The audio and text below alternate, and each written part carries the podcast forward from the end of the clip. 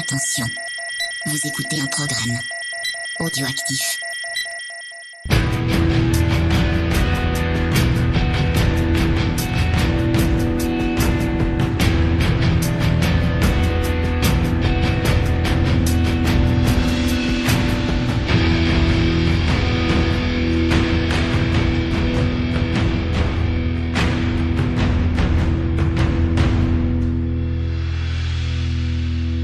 Camarades Borinos, bienvenue pour ce nouvel épisode de Scoring dont le sujet n'est pas une vraie surprise puisqu'on l'avait évoqué au gré d'une discussion dans une émission précédente et ça nous a un petit peu titillé. Euh, on y allait doucement de temps en temps, on allait choper des petites musiques à droite à gauche, on en a déjà pas mal diffusé et puis on s'est dit, avec le camarade Creepers, et si on la faisait cette émission complètement dédiée à nos amis italiens? C'était dur, hein. C'était dur parce que, alors déjà c'était dur parce que mine de rien, des, des compositions italiennes, bah, il y en a certes plein, mais euh, comme moi je suis en plus en retard régulièrement pour mes sélections, bah, le, le petit Perron bah, il fait sa sélec et tout, et il y a déjà plein de noms, plein de noms super chouettes qui débarquent. Alors j'ai essayé quand même, du coup vous verrez, à, varier un peu les plaisirs, mais c'était pas évident de pas parfois nommer plusieurs fois euh, des compositeurs. Donc il va y avoir des petites redites, mais surtout ce qui est vraiment, vous allez voir, je pense top avec cette émission, ça va nous rappeler à quel point il y avait vraiment un style très particulier de la composition italienne, euh, tout comme le cinéma italien des années 60, 70, 80 était assez différent de ce qui se faisait ailleurs. Bah on va voir tous ensemble là maintenant que bah la musique de cinéma italien, bah quand même super bien.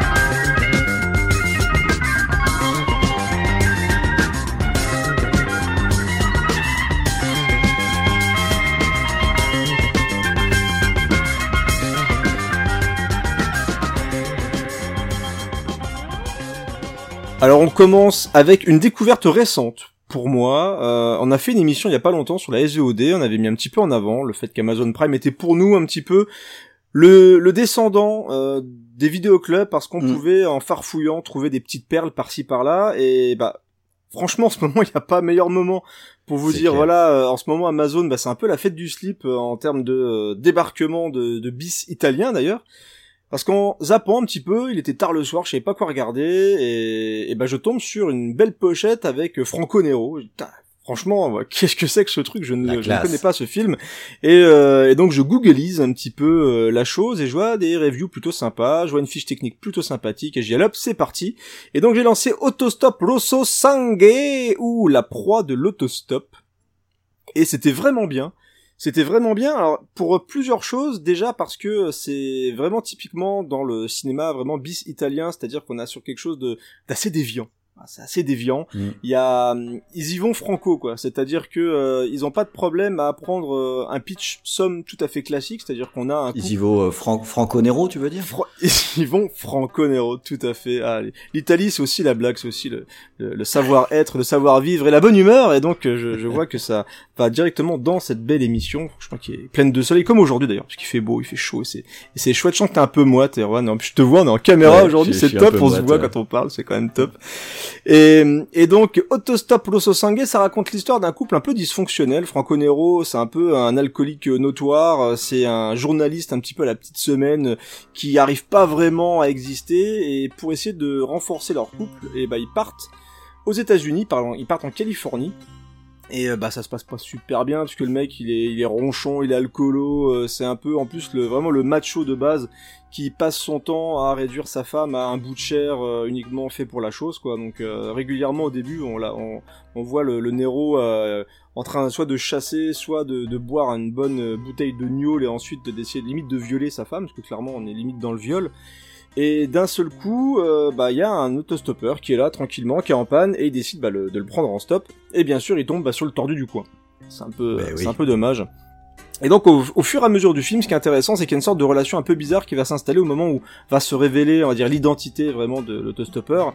Et euh, il y a une sorte de de triangle, alors presque de triangle amoureux, c'est-à-dire que la, la, la femme de Franco Nero euh, va commencer aussi à se laisser un peu malmener par euh, le preneur d'otages maintenant, parce que c'est une sorte de braqueur, etc. Et euh, lui va sentir quelque chose qui va pas dans le couple et il va commencer à provoquer le mec et en essayant de chauffer euh, sa femme. Et il y a encore une histoire de presque de viol où elle se laisse limite faire. Enfin, c'est assez particulier comme ambiance. Il y a vraiment quelque chose de d'assez provocateur dans ce film-là. Et la Ah, relation du coup qui va se faire, euh, Franco Nero va commencer bah, tu sais, à sentir le côté un peu macho. Et ce qui est intéressant dans le film, c'est qu'en fait, on va sentir vraiment que bah, l'homme sort pas forcément grandi de ce film-là. Et c'est intéressant parce que là où on s'attend vraiment à une série B, somme toute assez classique, bah, il y a quelque chose qui va vraiment se construire dedans. Il y a un peu de fond quand même euh, au niveau de euh, bah, du, côté macho justement de l'homme, le fait qu'il peut être uniquement un chasseur et un animal. Et je trouve ça plutôt bien travaillé. Et c'est entrecoupé de quelques scènes d'action plutôt sympathiques, dont euh, un hommage clairement à Duel de Steven Spielberg vers la moitié du film. Enfin voilà, moi je vous recommande vraiment de regarder Autostop Rosso Sangue parce que c'est chouette. Et en plus, il y a une BO de Monsieur Morricone. Mm. Eh ouais, de Monsieur Morricone. Et, euh, et encore une fois, le monsieur, bah, il prouve qu'il est capable de œuvrer dans tous les genres. C'est-à-dire que beaucoup le connaissent euh, bah, dans le western, hein, forcément, avec les films de Sergio Leone. Mais là, on a vraiment quelque chose d'intéressant parce qu'il va vraiment investir l'ambiance très euh, américaine, très euh, bah, très locale de la Californie. On a, euh, bah, c'est la Californie des, des années 60, on va dire avec quelque chose d'un petit peu plus euh, avec le tu sais le banjo avec une musicalité beaucoup plus chaleureuse. Il y a même certains passages par rapport au début du film qui font un peu hippie comme ça un peu folklorique. Donc euh, vraiment du, du très bon travail de Morricone. Et quand il faut aller aussi dans les ambiances un petit peu plus stressantes bah il sait y aller et il y a pas mal de moments assez angoissants quand même dans le film et assez tendus. Donc euh, voilà belle BO de, de Morricone qui moi m'a surpris. Et tout comme ce film là qui euh, vraiment pour moi n'était pas très très connu. Je crois qu'il est sorti en DVD voire Blu-ray il y a quelques temps dans une collection en France en peut-être chez Qui sont un petit peu connus pour ça mais euh, en tout cas c'est sur Amazon Prime en ce moment en VO ou en VF donc vous pouvez vous jeter dessus parce que franchement ça vaut le coup Et puis c'est une bonne idée de, de mettre un Ennio Morricone qui produit euh, ce son, parce que quand on donne son nom, on va tout de suite penser euh, au film qu'il a fait avec Sergio Leone, c'est très ça. raccroché aux musiques de western, mais en fait il a fait mais plein, plein, plein de choses qui sont hyper différentes, et là on en a quand même une sacrément bonne illustration. Quoi. Allez, on va passer à un style complètement différent avec un polar.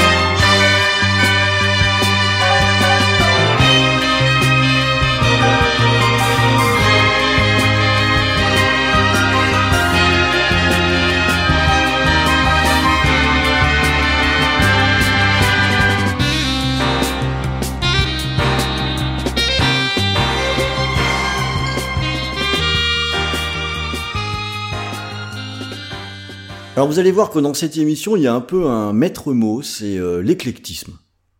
Euh, on va essayer de vous présenter des choses euh, très diverses qui viennent qui viennent de l'Italie, à la fois au niveau du son et au niveau de, de des films. Et je tenais absolument à parler au moins d'un film qui fait partie de ces polars qu'on appelle les polars des années de plomb.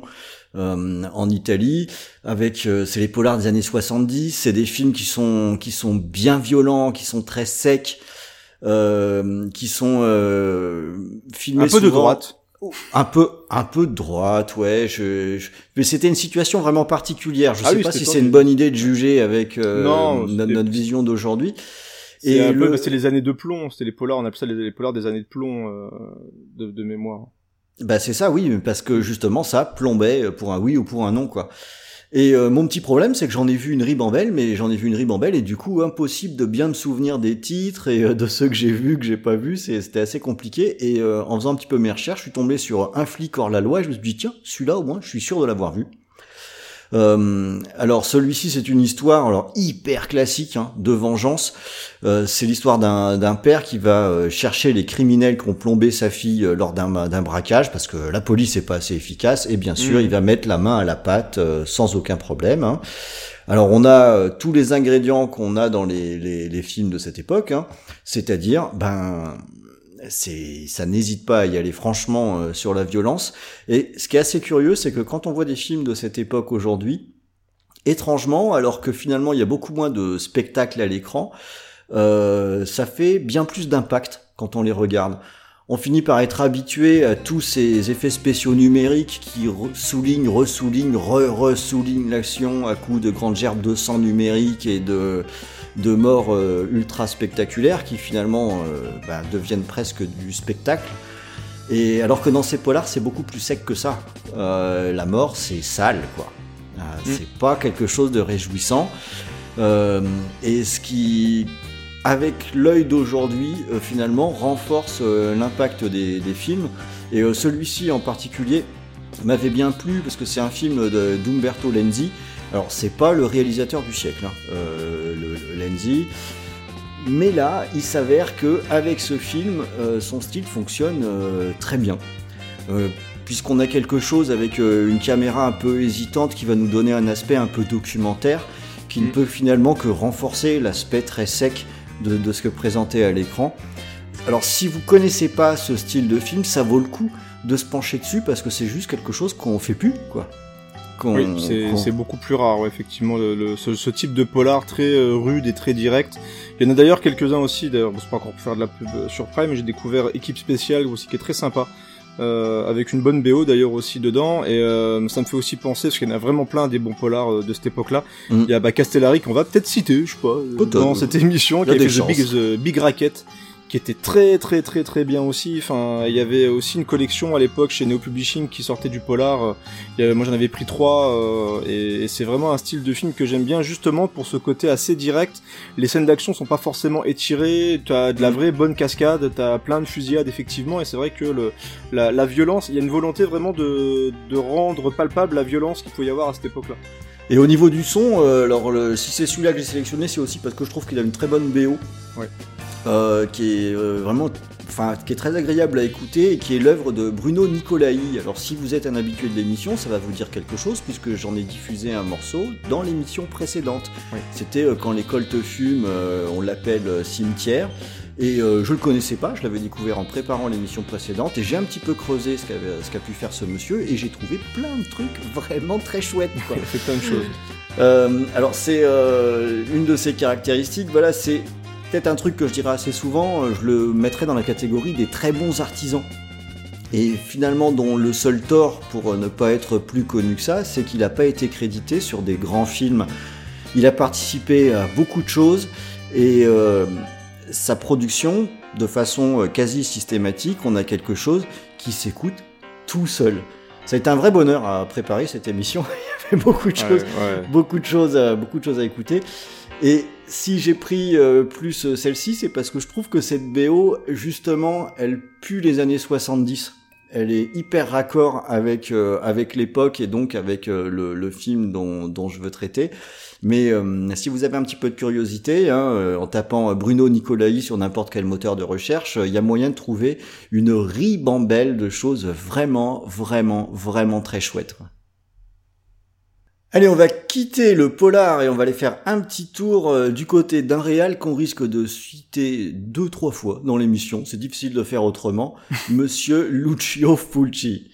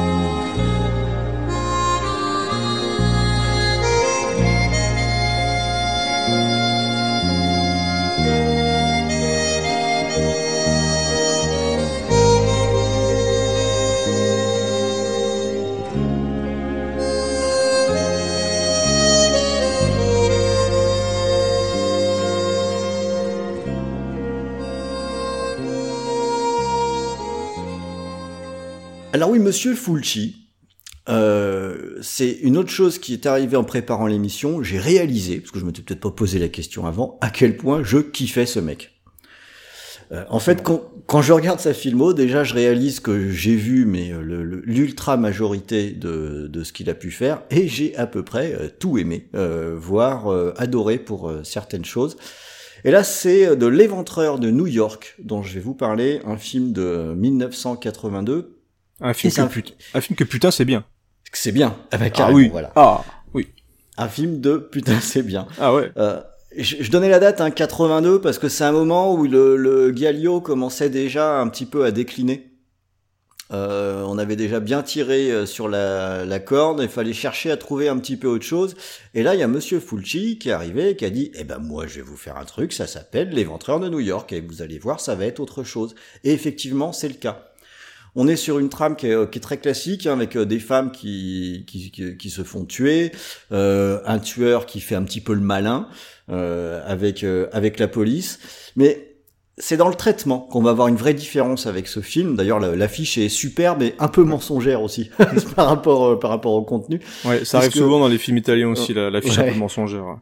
Puisqu'on a l'affiche, elle peut faire penser à un truc qui joue un peu sur le côté sexy ou ce genre de choses. Alors c'est pas du tout ça on est dans un film justement qui va complètement refuser euh, l'iconisation de ce qui est représenté à l'écran. Euh, c'est-à-dire que c'est l'inverse du Giallo classique, où on a quelque chose qui est très stylisé dans, dans les scènes de meurtre. Dans L'Éventreur de New York, on a quelque chose qui est hyper cru. Euh, c'est ça se passe dans, dans les bas-fonds. Ça me fait euh, limite plus penser à Maniac pour l'ambiance. C'est pas faux. Et on est dans un film où Enfin, on n'est pas là pour se marrer, quoi. Il n'y a pas vraiment la place pour la, la gaudriole. Pas du tout. Ah, puis il est assez, il, est violent en plus, hein, de, vraiment de mémoire, un film très très violent. Hein. Les scènes de meurtre sont, sont radicales. Hein. Ouais, c'est ça. C'est radical, c'est ça le terme. C'est radical, euh, c'est glauque. Alors euh, quand on s'attend à trouver euh, quelque chose de très euh, stylisé, joli, quelque chose comme ça, du Argento, ben, on va tomber de haut, c'est pas du tout ça, l'optique qui a été pris euh, par Lucio Fulci. Et c'est assez intéressant d'ailleurs de sa part, puisque lui-même dans sa filmographie, il a plein de films où il est très ésotérique, où euh, lui-même il n'hésite pas à aller vers une euh, stylisation assez importante de ce qu'il représente. Bah là, il a pris un contre-pied et qui fonctionne de façon euh, remarquable. Mais il faut avoir un peu le cœur bien accroché hein, pour le coup euh, sur, euh, sur ce film-là, euh, qui avait un petit peu euh, fait des remous quand il était sorti d'ailleurs. Ça, hein, ça peut se comprendre. ouais. Parce qu'il n'y allait pas avec le dos de la cuillère. Mais tiens, le titre est cool, quoi. Ouais. C'est l'éventreur de New York, quoi. Tu vois, tu sais que tu vas pas avoir un truc qui va qui va te faire déconner, quoi. C'est l'éventreur de New York. quoi. Je trouve le je trouve le titre vraiment cool. Et encore une fois, euh, Neo Publishing avait sorti, euh, j'avais découvert ce film avec cette édition-là, donc j'ai pu le voir vraiment dans de bonnes conditions et j'avais pris une petite claque euh, à l'époque. Alors au niveau du son, on a aussi quelque chose qui est vraiment très cool, euh, qui va qui va alterner euh, plusieurs styles, euh, un style à la fois euh, plutôt Jay-Z, c'est ce que j'ai diffusé. Pas le rappeur. Non, pas le rappeur, non non, c'est plus layback que, que que le rappeur. 99 Justement- problem. Justement, il y a du layback, il y a quelque chose dans, dans, dans la BO dans son ensemble. On a Mm. un rythme qui est souvent assez lent, euh, quelque chose d'un peu implacable dans, dans la musique. Mais on va aussi avoir un petit peu de funky qui va s'inviter euh, pendant la BO. Et ce qui fait que quand on l'écoute en entier, bah, c'est pas désagréable. On a quelque chose qui varie pas mal. Donc euh, ça sache plutôt bien écouter. C'est Francesco De Massi euh, qui a fait ça. Alors on est avec un, un compositeur très productif, mais ça Oui. aussi vous allez le voir en Italie c'est comme ça. hein. Le- Ah les oui, réals ils touchent à tous les styles et les compositeurs ils travaillent avec tout le monde sur tous les styles. Donc Alors ce qui euh, peut, ce qui peut donner d'ailleurs le fait que parfois euh, on va avoir des bandes son qui dépareillent un peu, je trouve, tu sais, avec le style Mm. du film. On avait déjà discuté de ça quand on avait parlé de euh, Cannibal Holocaust. Tout à fait. Et, et justement, je te rejoins sur euh, quand tu parlais euh, précédemment du côté euh, le- les musiques sont faciles à écouter, je trouve à côté, parce que t'as as souvent l'impression des fois d'écouter des, al- des albums de jazz sur quelques quelques partitions. T'as vraiment des, des albums entiers qui peuvent largement s'écouter avec vraiment des pistes uniques qui euh, qui te racontent un petit peu une histoire par rapport à ce qui va se passer dans le film. Mais c'est vrai qu'on on retrouve beaucoup de similitudes dans certains, et vous le verrez peut-être en écoutant au fur et à mesure l'émission, c'est que certains films peuvent avoir un- des, des styles musicaux qui se rapprochent parfois pourtant en n'étant pas dans le même style de film. C'est ça. assez étonnant. hein. Mais, mais ça, c'est la, c'est la magie euh, de, des, des, des BO italiennes. Alors celle-là, pour le coup, elle se pose là. Mm. Parce que ce euh, Francesco De Massi, donc c'est le, le type, il a un peu bossé donc avec tout le monde, comme je disais. Il a vraiment fait au mot, les films qui étaient la mode du moment. Donc il a bossé sur du peplum, du western, enfin tout et n'importe quoi. Et c'est euh, le, l'artisan classique qui va essayer de livrer un bon travail pour le film, mais avec une partition. C'est un peu, c'est un peu ce que tu dis qui est un peu étrange, parce que finalement, cette BO, il s'avère que je l'ai écoutée. Euh, je, je l'ai, je l'ai laissé passer comme ça. Il y avait ma femme qui se promenait dans le coin, elle était là. Moi, j'écoutais de la musique tranquillement, et on n'a pas du tout que ça vient, l'impression que ça vient d'un film qui est finalement plutôt, euh, plutôt dur, quoi. Ouais, ouais. Et, et quand on l'a écouté ça, euh, elle, elle, est passée, elle m'a plutôt dit, euh, on dirait les musiques qu'il y avait dans les Colombo, euh, dans les. Ouais, un truc policier un peu plus classique et pas forcément Et- quelque chose de morbide. C'est ça. Mm. Et elle a pas tort. Et Mm. elle a pas tort. Et quand on écoute la BO, on a un peu cette sensation. Et pourtant, et c'est ça la magie de ces BO avec ces films-là, quand les deux fonctionnent ensemble, quand on regarde, bah ça marche. Bah ça marche, ça colle. Comme quoi, il n'y a, y a pas de mo- y a pas de mauvais mélange. Euh, on peut faire tout et n'importe quoi sur tout et n'importe quoi. En tout cas, quand on est en Italie, ça fonctionne. Quoi. Ça fonctionne. Clairement. Allez, pour la suite, il était grand temps qu'on le fasse dans Scoring. On l'avait jamais fait encore. Une bonne petite marche militaire.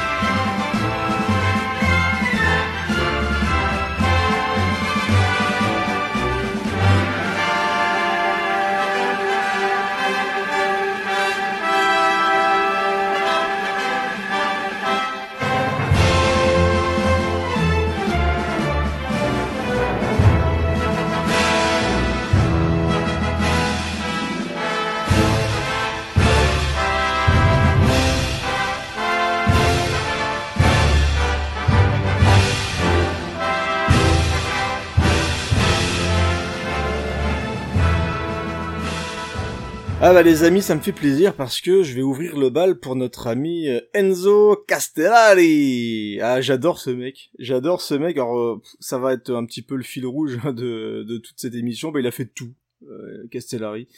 Euh, il a fait du post-apo, il a fait du film de guerre, il a fait du western, et puis des bons d'ailleurs, des bons westerns, il a fait du polar aussi, il a même fait du film de requin, il a fait euh, La mort au large de mémoire, c'est pas son meilleur La mort au large. Mais qui est pas infâme, hein. non, non, il est pas infâme. Ah non, il est pas infâme, mais il y a, bah, il y a toujours un côté, euh, ça qui est intéressant dans, dans ce qu'on dans ce qu'on parle aujourd'hui, c'est que euh, moi j'adore ce, cette façon de prendre un genre et de le dynamiter un petit peu. Mm. C'est-à-dire qu'ils ont, ils ont pas honte de mettre du fun dans, dans certains styles de films, et la preuve avec Inglorious Bastards, qui est un pur film de guerre fun. C'est-à-dire qu'on a euh, une sorte de groupe complètement euh, pété de la tête, quoi, qui décide de désobéir aux ordres et de se casser, de partir en Suisse, et d'un seul coup, euh, bah, par accident, ils vont plomber des Américains qui étaient déguisés en Allemands, et décident de prendre leur leur uniforme, ils se retrouvent en, en brigade en brigade D, en, en brigade D, dans une mission qui finalement va les motiver pour essayer de prouver que c'est pas des, des vrais connards, ils vont finir par faire quelque chose de bien. Et c'est un film qui est bourré d'action non-stop, qui porte un petit peu les marques de Castellari, parce qu'il y a beaucoup de ralentis dans ce film-là. Mm. Et c'est un film qui est fun. C'est un film qui est fun déjà parce qu'il y a Freddie Williamson. Donc quand il y a Freddie Williamson, c'est bah, c'est fun. Voilà, hein, Freddie Williamson, Whitefire, tout ça, euh, et les guerriers euh, du Bronx d'ailleurs. On en parlera peut-être plus tard à voir. Mais c'est un film que je que j'aime bien, que j'ai en Blu-ray. D'ailleurs, j'avais trouvé un Blu-ray de bonne qualité. C'est un film qu'aime bien Tarantino parce qu'il a fait un film hommage, parce qu'il lui ressemble pas vraiment, mais un film hommage qui s'appelle Inglorious Bastards euh, mm. avec oh merde Brad Pitt tout simplement, que moi j'aime beaucoup en tout cas. Et donc Inglorious Bastard, bah c'est, il y a de l'énergie, il y a plein de scènes d'action comme je l'ai dit, il y a aussi Boss Vincent qui est dedans et même Michel Constantin, euh, Cocorico la France, qui a un moment dans le film qui se passe, euh, qui se passe en France. Et euh, au niveau des cascades, bah il y a plein de morceaux de bravoure qui sont super cool. Il y a, euh, il y a une paire de nazis quand même qui se font plomber, c'est carrément Time Crisis mais chez les nazis, hein, c'est, mm. c'est vraiment la fête. Et ce qui est rigolo en plus, c'est que euh, c'est pas non plus le, forcément le film le plus connu du monde, c'est que si on veut s'y attaquer en se disant je vais regarder la source du film de, Tarantino, bah, ah oui, c'est pas pareil. Hein. c'est pas pareil. surprise. Euh. Ah ouais, si on t'attend à voir, ah bah tiens, c'est bien le remake. Alors c'est ça le remake de, Tarantino, mais ça n'a rien à voir. Eh ben non, ça n'a rien à voir. D'ailleurs, je me rappelle quand j'avais vu le film de Tarantino, eh ben, il y a quand même un peu moins d'action hein, dans le film de Tarantino, et ça n'a strictement rien à voir au niveau de ce que ça raconte et de ce que ça veut raconter d'ailleurs. Ça, c'est un petit peu le, talent de Tarantino, on va dire.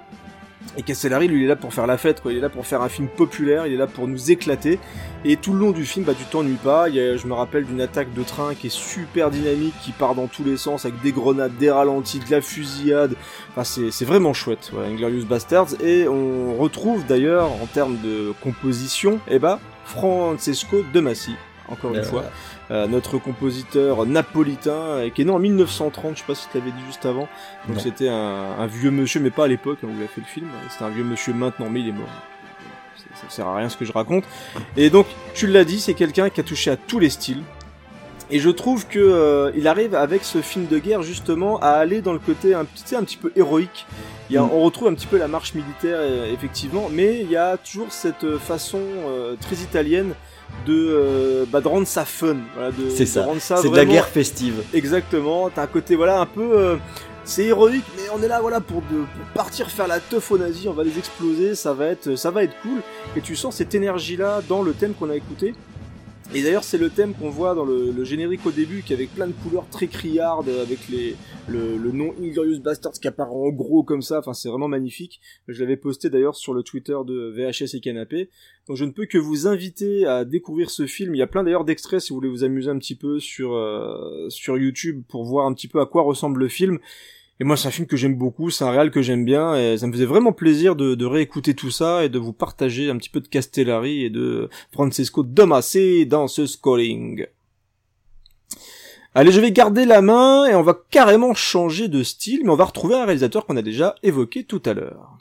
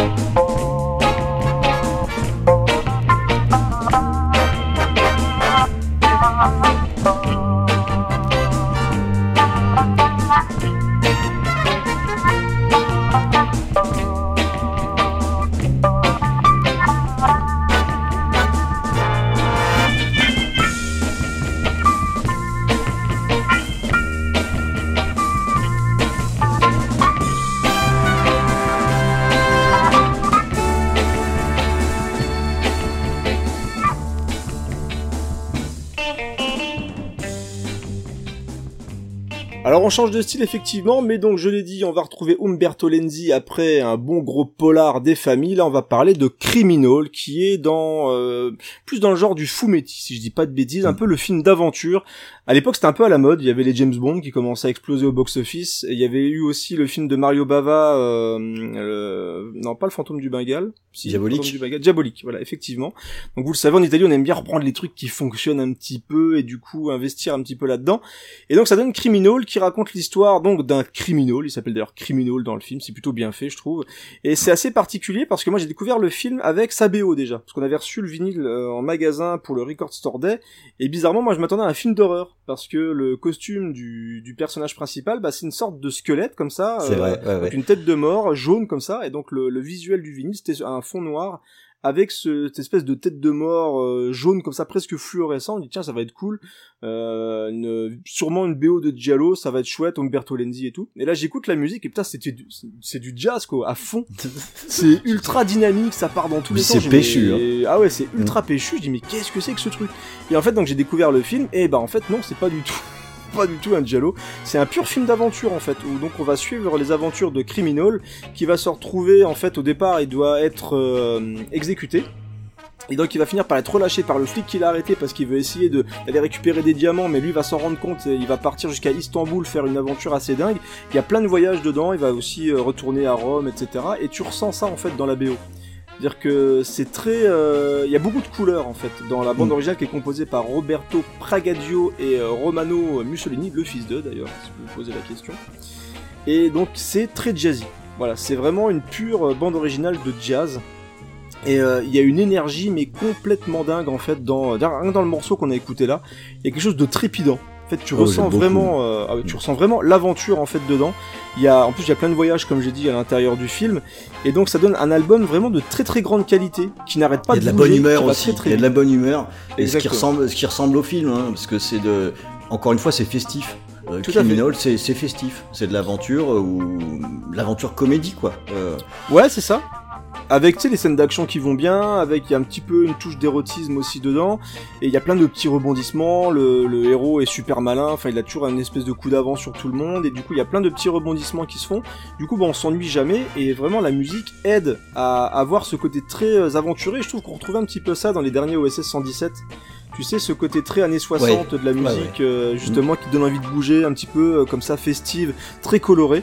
Et euh, quelle claque, voilà, moi j'ai pris avec la, la BO de Criminal et du coup bah le film, tu le disais là tout à l'heure euh, en off, c'est un film qui est vraiment hyper agréable encore maintenant je trouve à regarder parce qu'on retrouve le côté un peu, euh, comment dire, tu sais pulp Mm. de ces années-là, le côté un peu plus léger. Ouais, c'est insouciant. si, euh, voilà, c'est ça. T'as le côté aventure, mais tu sais dans le le côté populaire, mais dans le bon sens du terme. Il y a des choses qu'on a un petit peu perdu maintenant, ce côté un petit peu plus léger. Euh, on se prend pas forcément au sérieux, mais en même temps on fait quelque chose sérieusement. C'est-à-dire que t'as vraiment un ça. côté très aventure, très bien fait. Et Umberto Lenzi, bah, un peu comme dans son polar, il a une mise en scène qui est très fonctionnelle, qui fonctionne bien, qui est assez rythmée d'ailleurs, c'est plutôt bien monté, on- il y a vraiment pas de temps mort dans ce film-là, et donc ça prouve encore que c'était vraiment des bons artisans à l'époque en Italie. Et c'est encore une preuve qu'on peut passer d'un polar un peu plus hardcore à un film d'aventure qui était quand même euh, vraiment très très bien troussé. Enfin c'est euh, voilà c'est chouette, c'est très recommandable encore Criminal. Et si vous voulez écouter Balabéo, bah, elle est dispo d'ailleurs. J'ai écouté pas mal de morceaux sur YouTube et je pense pas que le vinyle que j'ai euh, pris à l'époque est encore trouvable. Mais en tout cas, je suis assez content de, ma pioche de l'époque. C'était en 2017, je crois d'ailleurs. Et ben voilà. on va passer euh, donc de l'ambiance un peu festive quand même euh, de Criminal de Lenzi à quelque chose d'un petit peu plus euh, hardcore quand même. Mais est-ce que c'est bien? Est-ce que ça fait partie des bons films du maître? On va le savoir tout de suite.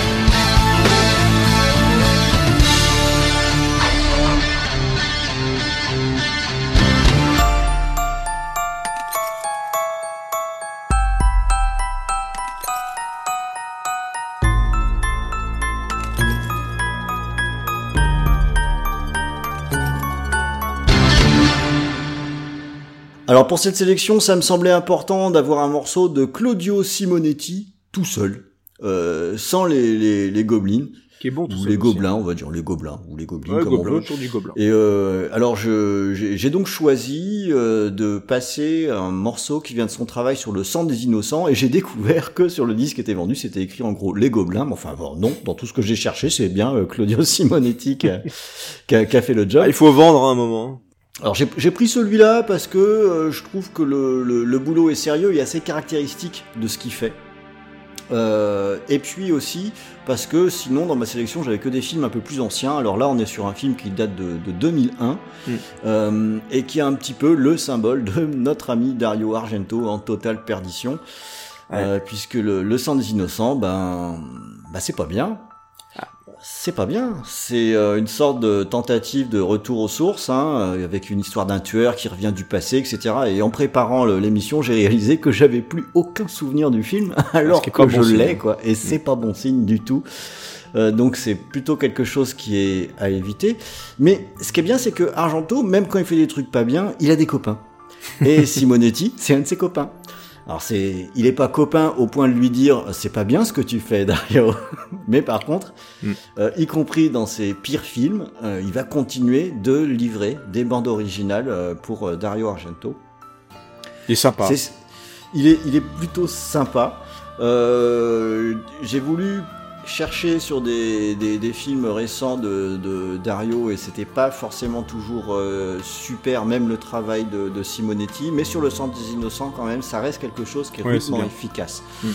Euh, pour moi, c'est pas ce qu'il a fait de meilleur, certes, mais je trouve que le morceau que j'ai passé, il est bien significatif de son boulot. C'est qu'on est avec une ligne qui est, euh, qui est assez simple, qui est inventée pour qu'elle reste dans la tête et qu'elle fonctionne sur toute la durée du film. Et autour de cette ligne, là c'est la petite guitare, on va avoir des variations qui vont venir enrichir ça. Euh, et qui vont faire que même quand on l'entend souvent ou sur la durée, ben on a finalement euh, pas le temps de s'ennuyer avec euh, avec ce qui est fait. Donc c'est un boulot qui est, qui est, très propre, qui s'écoute vraiment bien. ça a l'air tout bête, mais il s'avère que ça fonctionne. Et quand ça fonctionne, ça veut dire qu'on a du talent. Sinon, ça fonctionne pas.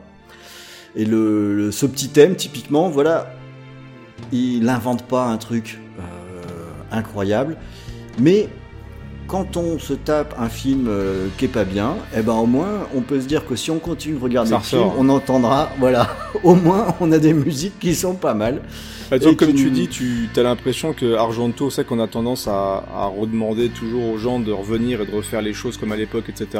Donc je pense qu'il y avait une volonté d'Argento de refaire un film à l'ancienne et euh, donc Simonetti, a, lui, a réussi à retrouver un peu l'ambiance et c'est ce qu'on on retrouve un peu l'ambiance de ces films-là dans la BO de Simonetti, en tout cas de ce que tu as diffusé, parce que moi le film je l'ai pas vu. Mais euh, clairement, tu ressens le, le travail de Gobelin ou de ce que lui a fait d'ailleurs dans pas mal de films. Euh, moi, c'est vraiment un compositeur, même en solo, je trouve qu'il a vraiment fait des très belles choses, Simonetti. Et c- on reste dans le voilà, dans le très correct. Euh, en tout cas, euh, avec l'âge, parce qu'il est, c'est comme un monsieur qui est âgé aussi, mais c'est du bon boulot. Alors pour la suite, j'avais dit qu'on allait faire dans l'éclectique et il faut, quand on parle d'Italie, à un moment donné, mettre un film de monstre, bordel.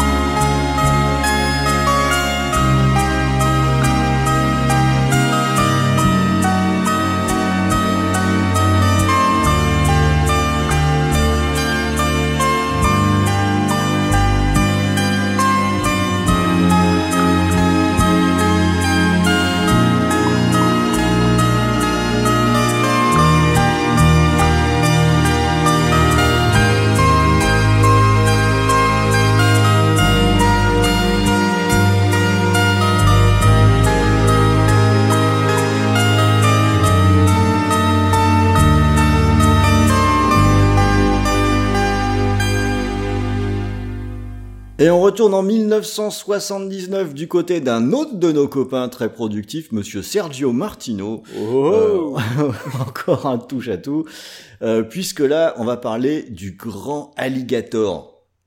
il est cool celui-là. Eh bah ouais, carrément quoi. il est cool ce film. Ouais, carrément. Ouais. Bah, voilà le film de monstre alors. bah oui, il en fallait un. Bah ouais, il y a- il y, avait pas de requin là, mais il y a un alligator, donc c'est quand même plutôt cool.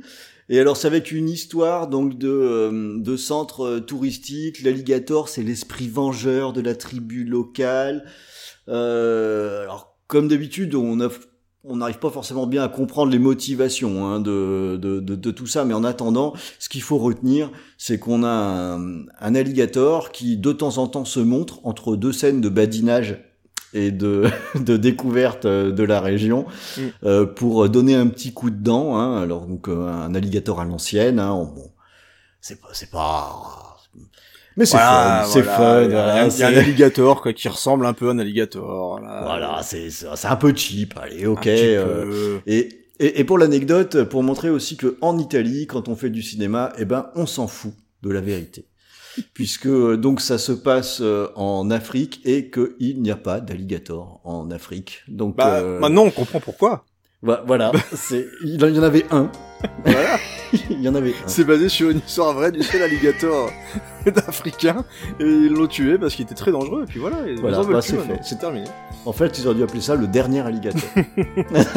Au lieu du grand alligator, c'est le, le- le seul alligator, le seul. le, le seul The alligator. Ono quoi. alligator. Bah, C'est pour ça il est énervé, il est tout seul, il chier, donc il mange des gens, quoi. Alors donc je, je disais que c'est Monsieur Martino qui nous a fait ça, qui est derrière la caméra. Alors là encore, on est avec un, un réal qui se distingue pas en première intention par son talent, mais plutôt par ses intentions.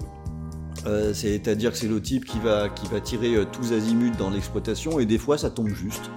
Donc euh, le grand alligator, c'est plutôt sympa. Oui. Euh, son nom, il est rattaché euh, pas mal à 2019 après la chute de, de New York. Qui est bien rigolo Où, aussi. euh, qui, qui est bien rigolo. Ah, il y a ouais, Atomic Cyborg aussi que, Ah bah oui. que, que- que j'ai mis parce que parce qu'il me fait rire. Et puis bien sûr celui qu'on est obligé d'avoir vu parce qu'il a été diffusé à peu près 844 fois, le continent des hommes poissons. hein. Bah oui. Qui n'a pas vu le continent des hommes poissons? Alors donc on a bien compris, hein, Sergio Martino ça flirte assez nettement avec le Z. Euh, Mais c'est rigolo, c'est rigolo, quoi. C'est t'as envie de ouais, t'as envie de passer un moment avec quoi. C'est tu vois c'est pas c'est jamais désagréable. Tu vois il y a des t'as des films vraiment désagréables des fois. Mais là ouais tu vois ça ça je me rappelle aussi de Killer Crocodile moi que j'aime bien aussi. En fait tu tu tu remarques que alors il y avait beaucoup de films de requins aussi en en Italie mais j'avais plus l'impression qu'ils avaient tendance à dire ouais ok les dents de la mer c'est sympa tout ça vos histoires mais on préfère les crocodiles quand même. Il y avait Ouais, plein de films de crocodiles quand même en Italie. C'est- c'est vrai, Je me vrai. rappelle de un avec un crocodile qui faisait des bonds comme ça, enfin, c'était assez assez étonnant. Mais ouais, j'aime bien Killer Crocodile aussi. Alors pour la musique, c'est euh, Stelvio Cipriani qui a fait euh, cette bande originale et je vais le redire encore une fois, voilà un solide artisan qui a fait énormément de choses avec énormément de monde. Il a bossé euh, sur du, du- du western notamment. Il a fait des trucs cool sur des westerns. Et euh, il a fait des choses, euh, ma foi, qui sont plutôt euh, plutôt fréquentables, hein, puisqu'il a bossé avec Mario Bava. hein. Vous vous rappelez, j'avais diffusé dans une émission la musique de la baie sanglante, Mm. que, j'adore cette j'adore cette Mm. musique. Mais il est aussi allé du côté du Z qui tâche largement, puisque Piranha 2, par exemple, il- En, en fait, on s'est peut-être trompé, peut-être que Piranha 2 c'est un hommage aux Z italiens. c'est peut-être ça en fait. Eh, on a peut-être pas compris. Hein.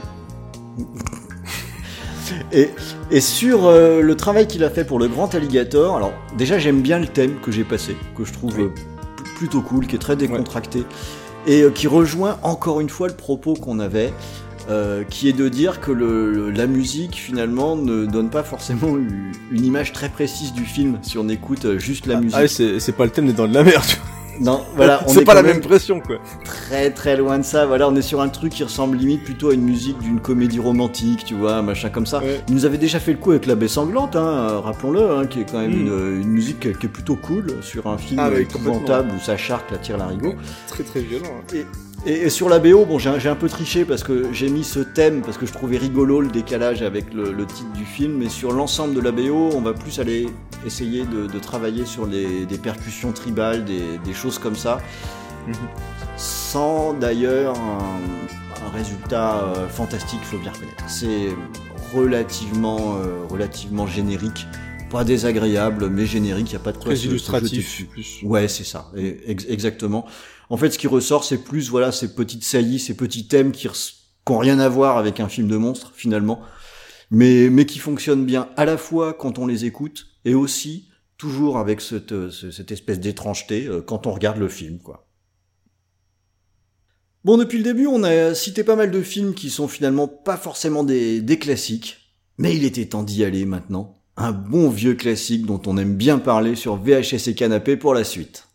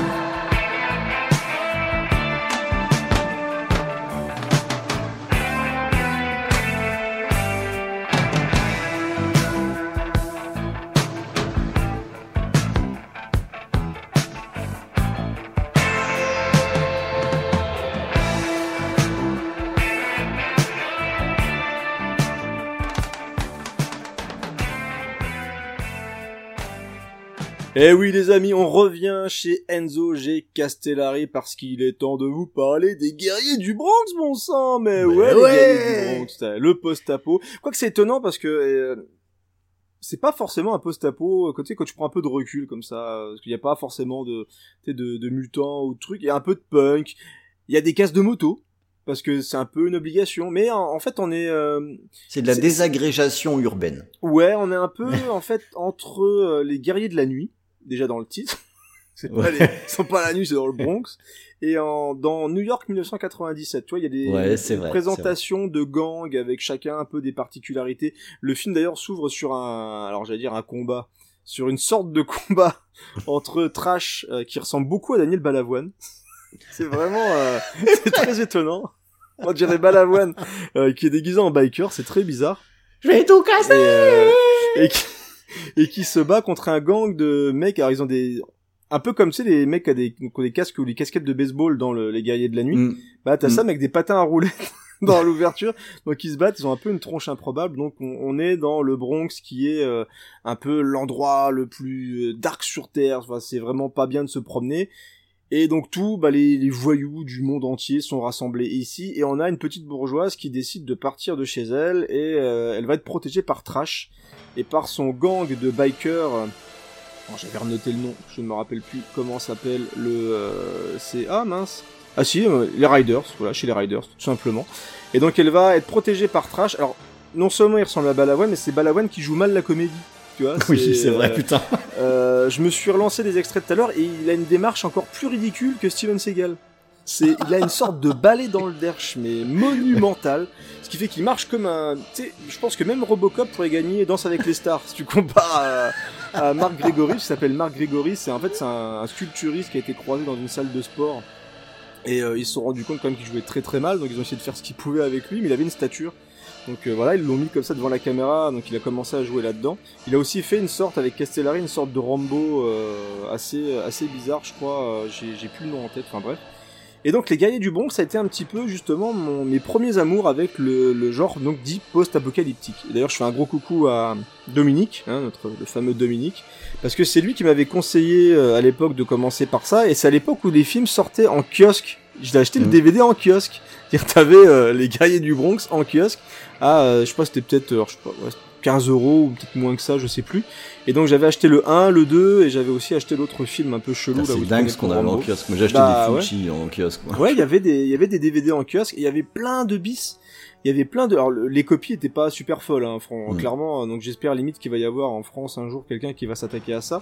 On avait parlé d'ailleurs dans euh, l'émission avec Stéphane Boulet de, du chat qui fume mais c'est un genre qui malheureusement semble ne pas attirer beaucoup beaucoup de monde.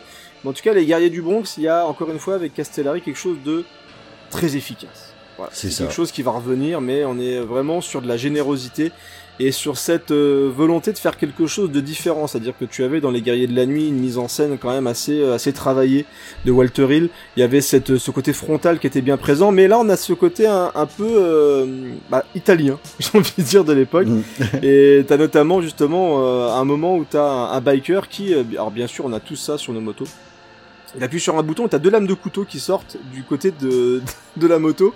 ah, dans le Bronx, c'est comme ça. Euh, ah, t'as deux ennemis qui courent et du coup, bah, il tranche euh, les, les, jambes de ses ennemis et il fait demi-tour et il leur tranche la gorge. La, gorge. Moi, je trouve ça génial. Moi, je trouve que c'est des, des, petites idées comme ça, c'est des petits sursauts de folie qui est vraiment euh, typique du cinéma italien que tu peux retrouver bah, que là-dedans. C'est-à-dire que d'un seul coup, le mec décide de faire un peu tout et n'importe quoi et ça passe ça passe parce qu'il y a une bonne humeur qui est chouette.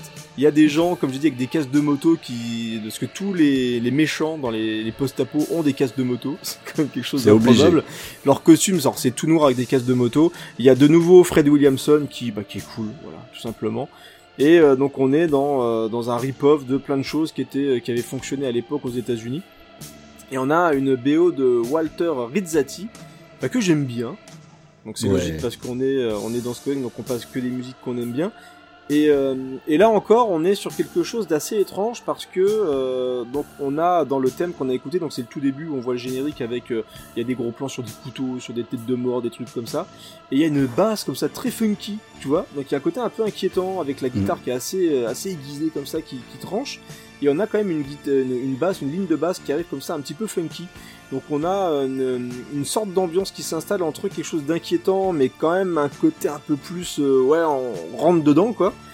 Et euh, il y a aussi une piste qui est, euh, alors que j'ai rajouté au dernier moment, désolé Ron, hein, faut que tu, travailles encore un petit peu après. je me suis rappelé d'une musique qui mélange en plus des chœurs comme ça, quelque chose de plus sombre. Et j'adore ce morceau et j'espère que vous allez l'apprécier aussi parce qu'il est en train d'être diffusé juste derrière moi. Donc ça montre encore ce, mélange assez étrange entre plein de styles musicaux différents. On a, on a de la guitare, on a de la basse, on a de l'orgue, on a des chœurs comme ça. Donc c'est vraiment, vraiment très bizarre. C'est un film que j'aime bien. Le 2 est plus, bourrin, tu vois, et plus euh, et moins marquant. Je trouve que euh, que celui-ci, il y a beaucoup, on est beaucoup plus dans l'action, un peu plus classique. Voilà, on sent que Castellari n'y croit plus vraiment, mais ça reste quand même assez agréable à regarder. Le guerrier du Bronx, pour moi, c'est largement recommandable. Et il fallait quand même qu'on ait un représentant du post-apo, puisqu'on va voyager, voilà, dans le cinéma italien, donc il fallait du post-apo. Et moi, c'était, voilà, mes premières armes dans le style, donc euh, c'est vraiment chouette, le guerrier, du Bronx. Alors, on va partir maintenant dans du policier, mais différent de ce qu'a diffusé tout à l'heure notre ami euh, Rhône, et sur une découverte très récente pour moi.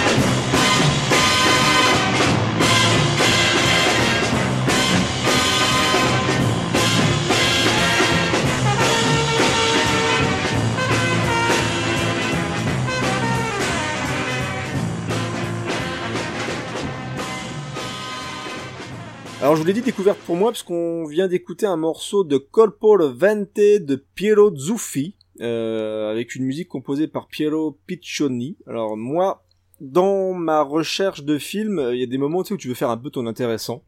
où tu te dis tiens, je vais fouiller, je vais trouver un truc comme ça que dont personne s'attend et tu ne t'y attendais pas.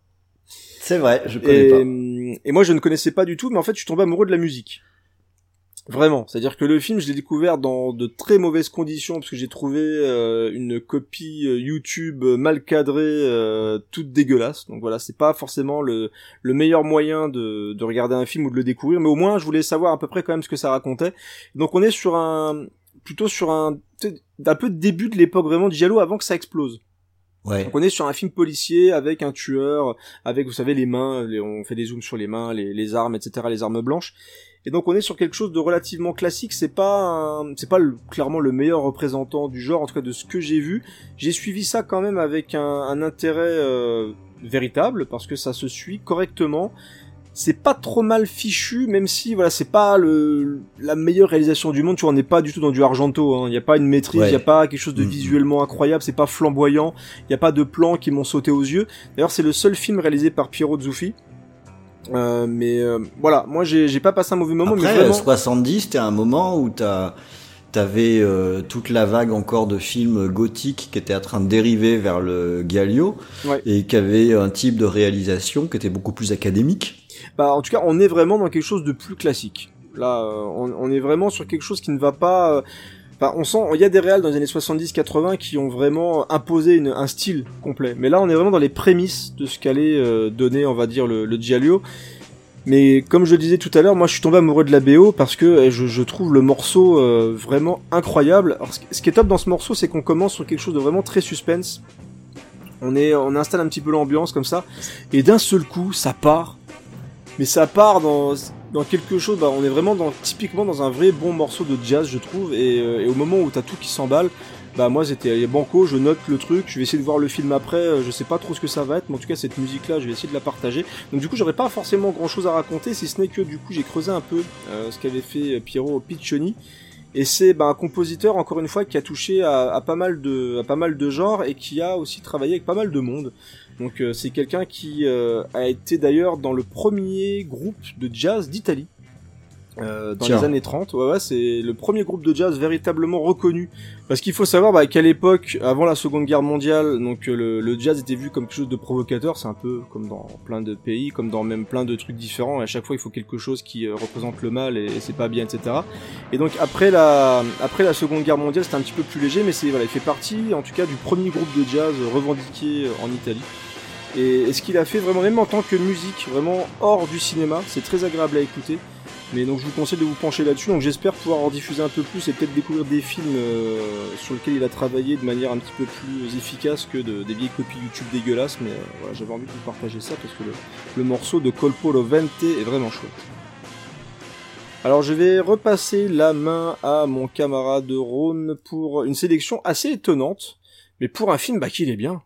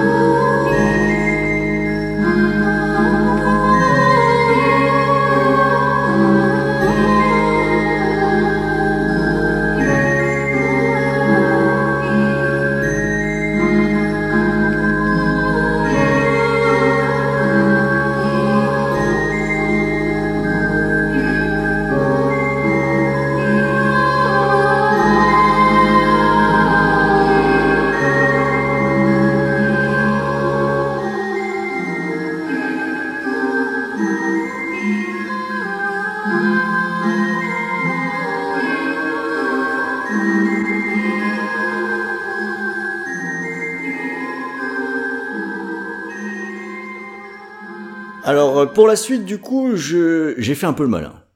J'avoue. Toi aussi? Oui, j'ai fait le malin. J'ai fait le malin puisqu'on est euh, sur un scoring. Euh, le thème c'est l'Italie et moi j'ai décidé de parler d'un film anglais avec une musique faite par des Anglais puisque c'est Barbarian Sound Studio. Et d'ailleurs c'était déjà un extrait de ce film que j'ai passé pendant l'introduction de, de, de l'émission. Et pourquoi est-ce que j'ai parlé de ce film? Parce que certes il est pas italien, mais il nous parle du cinéma italien d'exploitation et, euh, et puis je l'aime beaucoup en plus. Ouais, il est bien. Et, mm. et, et, et là-dedans, euh, il y a aussi ce qu'on aime et pourquoi est-ce qu'on aime le cinéma italien avec ce côté bordélique, etc. Ça nous raconte l'histoire d'un bruiteur anglais qui vient assurer la post-prod d'un film en Italie. Alors déjà, le mec, il, allait, il est assez chelou, hein, faut bien reconnaître, hein, de, Oui, très du- bizarre. du, départ. Et quand il arrive sur place, euh, en fait, il voit qu'il tombe sur un producteur qui est un vrai margoulin. Alors quand on s'intéresse un peu au cinéma italien, c'est parsemé de margoulins, de toute façon. Et le film sur lequel il doit travailler, ben en fait, c'est pas celui sur lequel il pensait travailler. Quoi. Il se retrouve à bosser euh, sur un film d'horreur, c'est pas ce qu'il croyait. Et c'est un vrai bordel. On, a le film qui est projeté, euh, le producteur a l'air d'en avoir un peu rien à foutre, il se démerde, il essaye de faire du bon job, de faire des bruitages à coups de pastèques éclatés, de, de trucs comme ça pour accompagner les, les scènes de meurtre. Et en fait, ce que j'aime dans ce film, c'est que il a, j'ai l'impression, puisque j'étais pas sur place à cette époque, mais qu'il a capté la façon dont peut-être ça se passait. En tout cas, la façon dont on peut fantasmer que ça se passait, hyper artisanal, euh, avec une espèce de, je dirais, de, avec des gens qui essayent de faire de leur mieux, mais dans une atmosphère d'amateurisme global, avec euh, des producteurs qui veulent juste se faire des ronds, qui n'ont rien à branler du film, mais en même temps des artisans qui essayent quand même. Et c'est un film très bizarre, hein, qui nous emmène sur Mm. des, un aspect un peu lynchien, quoi. C'est vraiment très curieux. C'est euh, Peter Strickland qui a, qui a fait ça. Et pour moi, ce film, c'est vraiment un cri d'amour à l'exploitation du, au cinéma d'exploitation italien, euh, avec ce qu'il raconte, mais même dans son traitement, parce qu'on a quelque chose. On a un film qui est assez euh, abstrait, qui est très stylisé, et là, Oui. ça fait penser à, à du Fulci. On a aussi des passages qui vont nous faire penser à du Argento ou aussi à du Bava, beaucoup avec des éclairages qui sont très tranchés, comme notamment dans la période Bava en noir et blanc. Enfin, moi, j'ai beaucoup accroché euh, sur ce film. Et pour que ça marche quand on parle de cinéma italien, bah, il faut une BO qui soit à la hauteur. Et là, c'est le cas. C'est un groupe qui s'appelle Broadcast qui a fait ça. C'est la seule BO qu'ils ont fait. Sinon, c'est un groupe de musique euh, par ailleurs. Alors, j'ai pas eu la curiosité d'écouter ce qu'ils faisaient par ailleurs. D'accord, ce que j'allais te demander. Non. Mais ce qu'ils ont fait sur le film, c'est stupéfiant parce que ça tape mais tellement dans le mille. On... Si on nous dit pas que c'est des... un groupe anglais qui est derrière, enfin tu peux pas le deviner. Tu penses qu'ils sont allés chercher des sons qui viennent de, de l'époque, quoi. Donc euh, le la BO dans son intégralité est passionnante à écouter. Elle a beaucoup de morceaux qui sont plutôt courts. Euh, là, je vous en ai, je vous ai passé un des rares morceaux qui sont longs, mais à chaque fois sur les thèmes courts, on a, on retrouve des des choses qu'on a déjà entendues dans le type de tonalité, euh, dans beaucoup dans le Giallo. Et euh, ça marche du, ça marche du feu de dieu quoi. Le, le morceau que j'ai diffusé, franchement, si je vous avais pas dit le titre et on le dit pas dans scoring, vous l'entendez après, je suis prêt à parier que vous étiez persuadé que c'était que ça venait d'un Giallo euh, de, de 1979 quoi. Euh, mais non, c'est 2012, c'est euh, Barbarian euh, Sound Studio, euh, et c'est assez rare de réussir à rechoper le l'air du passé. Souvent, on se pète les dents là-dessus. Ouais. Il y, a, y a- y a rien de pire de- d'aller rechercher. On l'a beaucoup vu avec la mode des années 80, hein, le nombre de trucs qui ont voulu faire comme dans les années 80, et tu dis mais pff, enfin vous y êtes pas les gars en fait. Et euh, là, c'est un exemple où le euh, broadcast, eux, ils ont pigé. Ils ont bien compris les codes et ils ont réussi à sortir quelque chose de nouveau mais de totalement respectueux et qui dénote pas du tout avec euh, ce qu'on aurait pu entendre euh, dans, les films de l'époque. Donc j'ai beaucoup aimé cette, bande originale et c'est sur un film que j'adore. Donc même s'il est pas italien, il parle tellement d'Italie que j'ai trouvé qu'il avait sa place dans cette émission. Et cette fois-ci, on va retourner en Italie, mais alors bien en Italie. euh, et si on allait retrouver notre copain euh, Lucio Fulci?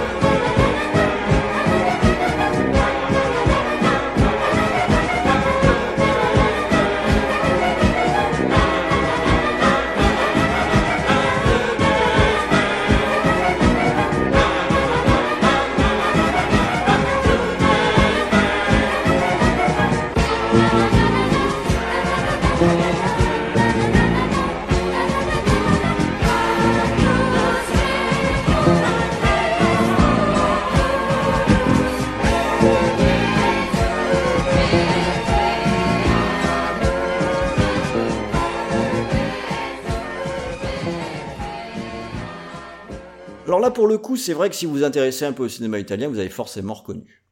Euh, puisque euh, c'est un morceau qui vient de L'au-delà, le film de Fulci de 1981, et c'est un film que, que j'adore. Mm. Euh, pourtant, c'est peut-être le film de Fulci qui est le moins accessible. Il est, il est un peu compliqué parce Ouais. que il est très jusqu'au boutiste dans la démarche de Fulci. Si tu Alors, commences par ça, intéressant c'est chaud. Ouais, c'est ça. Mm. Mais c'est intéressant de voir comment comment ce film est fait, hein, puisque euh, bon, c'est- alors, je- si je vous fais l'histoire en deux mots, hein, c'est l'histoire qui elle parle d'une porte qui s'ouvre vers l'au-delà, enfin plutôt vers l'enfer, de ce qui en sort. Et puis et puis en fait, on s'en branle. C'est ça le film. On s'en fout un peu. Et Fulci. Et il vaut mieux s'en s'en fout. foutre parce que parce que sinon, euh, sinon tu peux mal prendre le film quoi. Il y en a qui le prennent mal à cause de ça justement, mais euh, c'est comme tu disais en fait, faut pas commencer Fulci par ça parce que tu tu sens que il a il- limite il voulait mettre t'as l'impression qu'il a envie de mettre ses cauchemars en scène, tu vois, c'est très c'est très particulier comme film. Bah en fait, c'est abstrait quoi. Mm. C'est abstrait hein, et c'est assumé comme tel, donc la narration on s'en fout. Euh, donc c'est un film qui est considéré comme faisant partie de la trilogie de l'enfer, hein, après euh, l'enfer de, des zombies euh, et, et Frayeur. Euh, ok, moi je veux bien. Bon, pourquoi pas? Faut absolument Ouais. regrouper les choses. Ouais. Euh, Je vois pas trop le rapport entre euh, l'au-delà et l'enfer des zombies. visions, euh, d'horreur. Et dans, dans l'au-delà, alors pour le coup, ouais, la narration n'a pas d'importance. Hein. On va surtout euh, enchaîner un certain nombre de scènes qui sont uniquement sensorielles, euh, qui vont être assez souvent euh, dérangeantes. Hein. Euh, Ouais. faut bien le reconnaître Ouais. aussi. Mais euh, moi, j'ai envie d'ajouter euh, toujours brillante. Quoi. Je, je trouve que ce, c'est ce genre de, de film où quand on démarre le film, il faut savoir accepter. Alors c'est mieux d'être au courant avant de commencer à regarder le film, de se dire qu'on va voir quelque chose d'un petit peu différent et de se dire à un moment donné d'ouvrir les vannes, de pas forcément chercher à comprendre, mais juste d'accepter le film, de recevoir euh, le, les images, de recevoir le son, de recevoir tout ça, et ça va en fait s'adresser directement à notre cerveau, euh, À nos sens, nous ouais. faire euh, à nos sens, voilà. Euh, et là, Fulci, ben, faut dire qu'il fait des merveilles sur ce sur ce film. Hein, euh, euh, bien plus que son casting qui a pas d'importance. Hein, euh, ils sont ils sont là comme des plots à la limite. Ouais, vrai. Ça rajoute même un peu à l'étrangeté de l'ensemble. Ouais, t'as l'impression qu'ils sont hors du truc presque. C'est assez. euh, Ouais, il y a comme un, comme un- une espèce de détachement. Et c'est vrai que quand on finit le film, d'ailleurs sur une image qui est, qui est enfin, assez marquante, quoi. Ouais.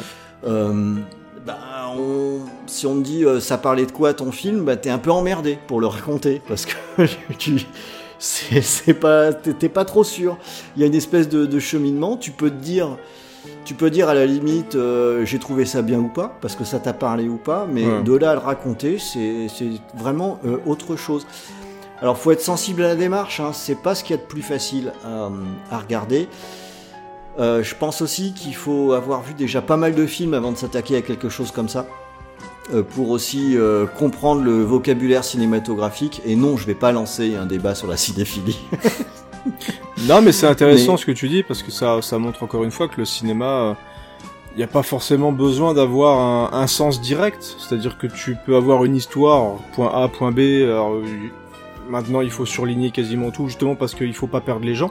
Parce que maintenant, on a peur de perdre les gens et on laisse pas justement les gens se perdre dans le film, justement. Et c'est des œuvres comme ça où effectivement tu te la prends en pleine face. Et après, faut le digérer, et euh, bah, y en a qui sont Mm. pas capables de le faire. Donc après, il y a débat de cinéphile ou pas cinéphile, peu importe.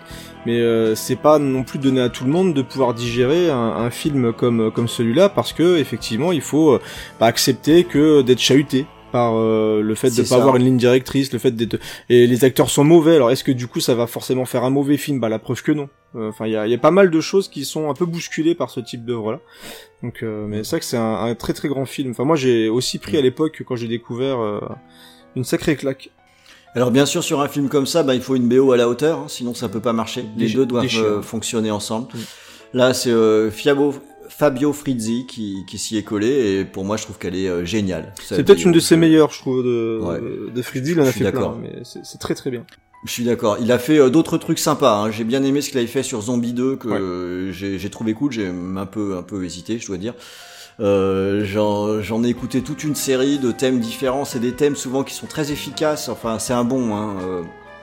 Il a fait des, des choses euh, quand même euh, vraiment intéressantes. Bon, après, il faut bien faire des choix. Hein. Voilà. Ouais. Euh, et bon choix, c'est bien. Bravo. On vous félicite. Et, et, et sur celui-ci, euh, voilà, je trouve que c'est vraiment bon euh, entre ce, ces petits thèmes hypnotiques. Qui pour l'anecdote d'ailleurs a été samplé par, par Necro, qui aime bien aller chercher du côté du, du cinéma italien, c'est pas la première fois. Et des musiques qui sont qui mélangent à la fois des choses assez péchues, mais tout en gardant un aspect mystique assez fort, avec des chœurs.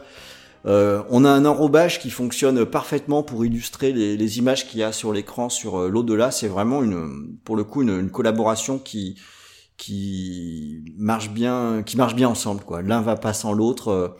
C'est quelque chose qui mérite vraiment l'écoute. Et là, pour le coup, j'ai envie de dire, même si on n'est pas sensible à un cinéma euh, sensoriel, on peut de toute façon s'arrêter sur la BO. Ouais. Parce que elle, en valeur intrinsèque, même en écoute euh, toute seule, euh, c'est vraiment une petite bombe, quoi. Bah, c'est un. L'émission m'a permis de ressortir plein de vinyles que j'ai à la maison, de les réécouter tranquille. Et j'ai notamment un vinyle, c'est Lucci to Flizzy ou Flizzy to Lucci, je sais plus. Mais euh, justement plein de thèmes, plein de collaborations qui ont été faites entre les deux hommes et c'est là que tu vois le mec est super bon quoi. Il y a des thèmes mais incroyables et tu te rends compte mmh. qu'il a fait vraiment des des putains de bombes quoi. Enfin, en tout cas, ça même sur des films mineurs. Des ouais, fois, ouais, ouais, il a fait des trucs très bien. T'as des thèmes euh, qui sont vraiment, euh, vraiment super efficaces quoi. Allez, pour la suite, on va venir un petit peu plus près du présent, hein, parce que là, euh, on s'éloigne un petit peu, on est dans le passé, tout ça. Mais il y a eu des trucs en Italie un peu plus récents qui étaient pas mal. En tout cas, euh, moi aussi, je valide complètement le choix à venir de mon ami Creepers.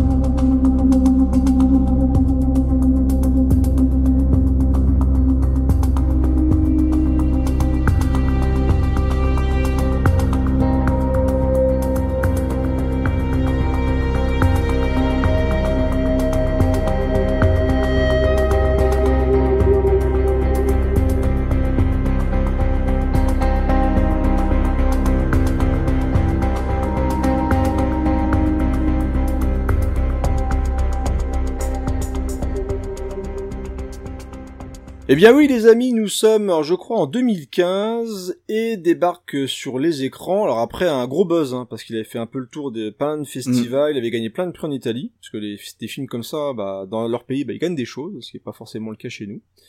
Euh, c'est Gilles Robot. Je crois que c'est il m'appelle Gilles Robot ou je m'appelle Gilles Robot, enfin peu importe.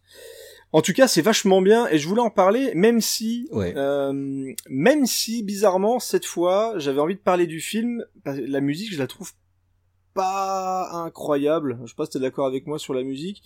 Mais euh... ouais, alors je, ce que ce que t'as passé, euh, je trouve que ça ça le fait bien. Bon, voilà, ça passe. on est dans scoring, ouais, ça passe. Euh, mais c'est vrai que quand j'ai voulu écouter aussi ouais. euh, dans son ensemble, je te rejoins, j'ai pas trouvé ça fantastique. En fait, ce qui est très intéressant avec Gigrobo et justement ce que réussit moins la musique, c'est que donc euh, on le sait hein, depuis euh, la fin de l'âge d'or, on va dire du cinéma de, de genre italien, bah c'est un peu compliqué et quelques petites choses comme ça qui étaient euh, qui étaient revenues euh, mais voilà c'est c'est pas trop trop ça d'autant dans le genre qu'on aime en tout cas et il euh, il y a les Marvel qui cartonnent, il y a les DC Comics qui cartonnent. Enfin voilà, il y a maintenant une sorte de de moule de films de super-héros Mm. maintenant qui existent. Il Un faut respecter, voilà, il faut respecter un petit peu tout ça. Et Dig Robot, c'est un film de super-héros.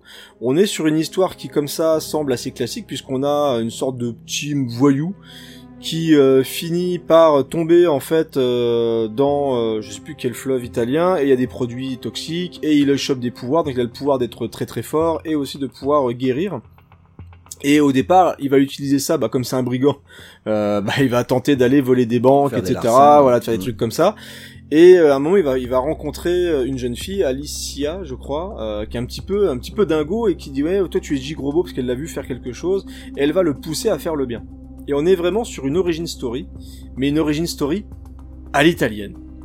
Ce que j'aime dans Gigrobo, c'est que même si on est dans le film de super-héros, eh ben il y a quand même cette particularité italienne, c'est-à-dire d'aller dans quelque chose d'un petit peu plus, euh, tu vois, graveleux. Elle a pas peur d'aller dans le sale, elle a pas peur de de pas aller forcément dans le politiquement correct. Mm. Et il y a vraiment plein c'est- de c'est- c'est plus sec aussi. Ouais, Euh, c'est plus sec. Il y, a une, il y a une vraie violence dans le film d'ailleurs, et il y a euh, surtout, surtout, surtout, c'est bien écrit.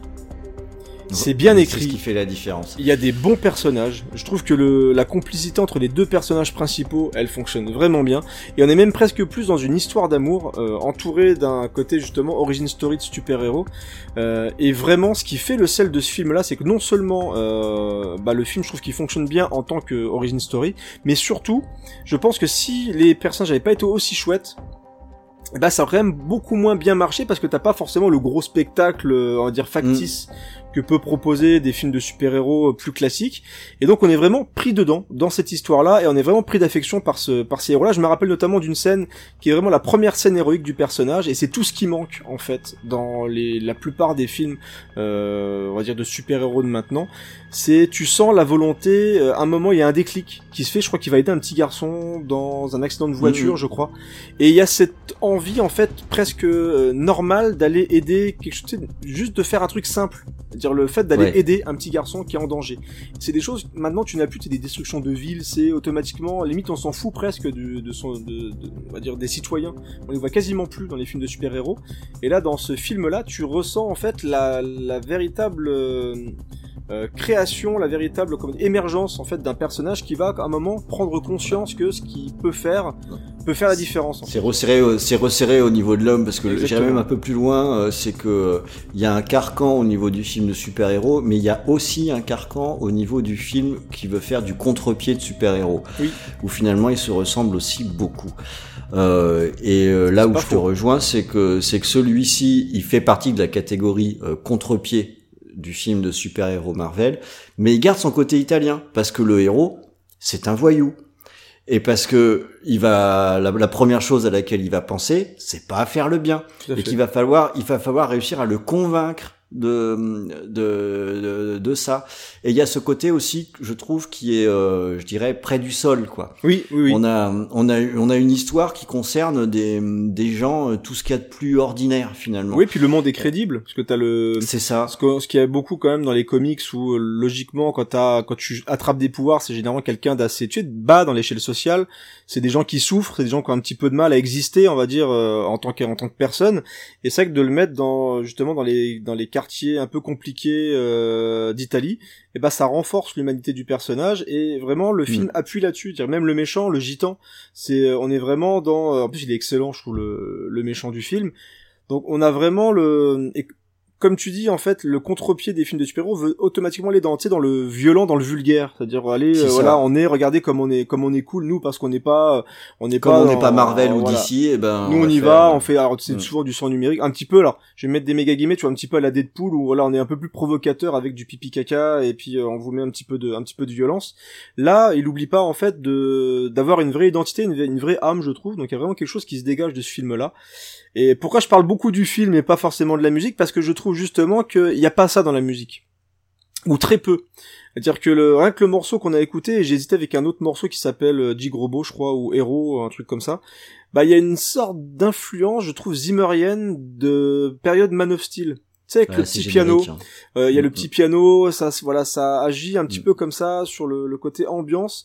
Donc je trouve ça un peu dommage parce que il aurait fallu quand même quelque chose d'un petit peu plus euh, marqué euh, pour aller vraiment dans le sens du film. Donc voilà, c'est la petite euh, la petite note un petit peu déceptive de, de Gigrobo, mais voilà, la musique est relativement quand même agréable à écouter, en tout cas le morceau qu'on on vient de passer.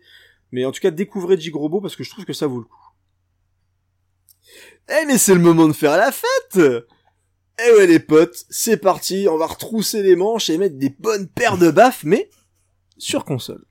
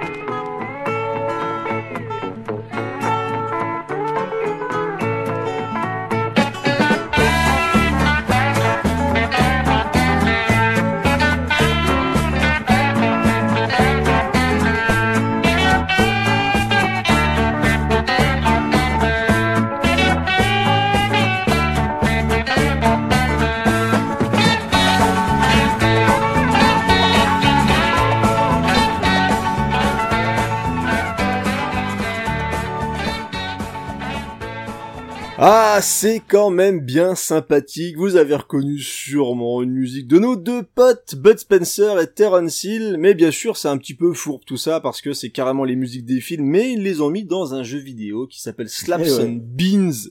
Et ouais, Slaps and Beans, c'est un beat'em all, c'est, voilà, vous aimez Double Dragon, vous aimez euh, Final Fight. Alors c'est pas aussi profond que le récent Street of Rage 4. hein, on a joué avec Ron, on s'est bien éclaté, le jeu est très très bien. Mais non, mais par contre, bah c'est comme les films de Bud Spencer et Terence Hill, bah c'est t'es dans des petits patins, tu vois, t'es bien.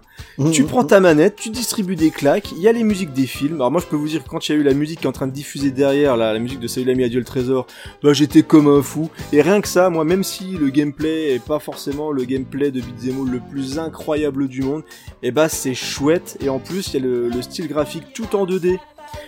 Bah ils ont tout compris. Et en fait tu te dis mais s'il y a bien deux personnages qui peuvent faire du beat'em all, bah c'est eux quoi. Clairement la clair. distribution de balles, il y a les bruitages. Tu reconnais même les vilains, tu sais les vilains parce qu'il y avait toujours les mêmes méchants en fait, euh, toujours leurs copains Ouais. euh, gangsters, cascadeurs, euh, bah c'est toujours les mêmes avec les moustaches, jusqu'à les cheveux gris, jusqu'à la casquette, tout ce que tu veux. Donc tu reconnais les persos, tu reconnais les musiques, tu reconnais les films. Il y a des même des espèces de mini-jeux, t'as un moment dans euh, alors comment Je crois que c'est quand faut y aller, faut y aller. Il y a l'espèce de grosse Cadillac, tu sais, avec les cornes. Donc t'as un moment où Mm. tu vois ça, t'es en train de rouler sur l'autoroute. T'as un mini-jeu où, euh, où tu bouffes des saucisses et, des... et tu bois des bières. Franchement, t'es au top du top, quoi. C'est vraiment le top du top. Et donc, bah, on a les différentes musiques de The Frankie, euh, Fanta- non, The Fantastic Ocean. Et là, on a écouté la musique, c'est de deux super flics, composés par Oliver Onion.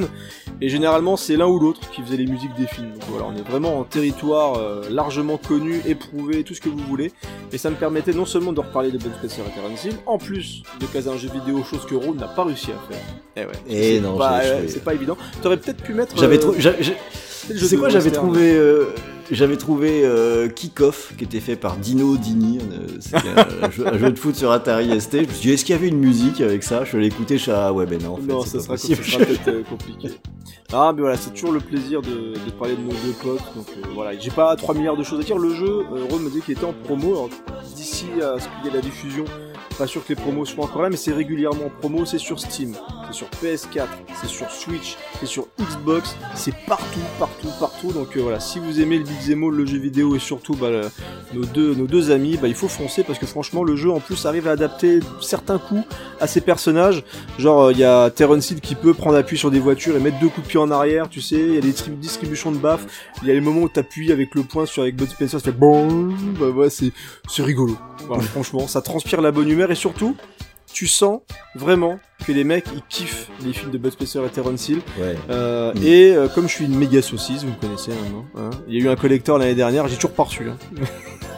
Mais j'ai acheté le, le collector en boîte, donc qui devrait arriver euh, normalement bientôt, parce qu'ils ont enfin montré des photos des coffrets, donc je suis assez content. Et je vous le montrerai sur Twitter de toute façon, parce que je serai fier de ça. Voilà. Allez, on va retourner chez Castellari, mais cette fois à dos de cheval.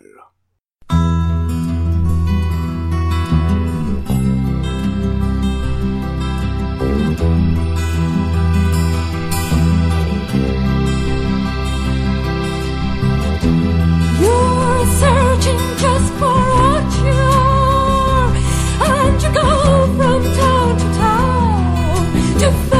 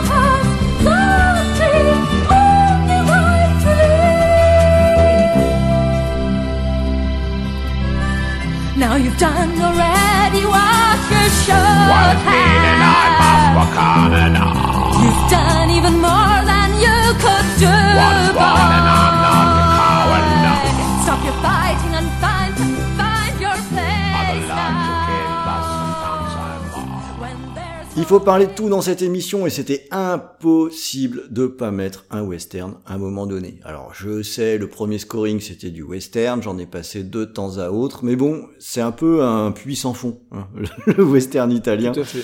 Euh, Il y a quand même une sacrée ribambelle de choses. Et euh, voilà, j'ai hésité entre plusieurs. Et puis finalement, bah, on revient chez notre ami Castellari avec euh, Keoma, euh, qui est un western que j'aime beaucoup. Mm. Euh, c'est alors c'est une histoire de vengeance. Hein, c'est euh, notre ami euh, Franco Nero, Mm. bien sûr, euh, qui pète la classe d'ailleurs Ah ouais. euh, qui dans cette histoire est recueilli et élevé par, euh, par des Indiens et qui revient dans son village pour un peu faire le ménage, euh, parce que comme d'habitude, hein, il y a un riche propriétaire qui, qui fait sa loi ici, et il se trouve qu'il y a ses frères qui sont de la partie, donc opposition entre frangins, ça va chier, je vous dis que ça. Euh, mais Franco Nero va gagner puisqu'il a une superbe coiffure dans ce film. Tout à fait. Euh, Donc, euh, on se dit, ah, là, c'est obligé, euh, il, va, il va fonctionner. Et je trouve que c'est un de ses meilleurs rôles. Il, est- il a vraiment la classe.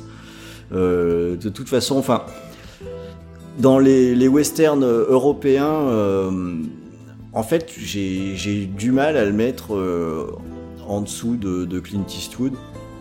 Euh, lui aussi, il a le regard bleu d'acier. euh, il a quand même une sacrée collection de, de films à son actif. Alors peut-être qu'ils sont moins connus par le grand public, mais, mais quand même, quoi. Ah, c'est un bon Euh, acteur. Mm.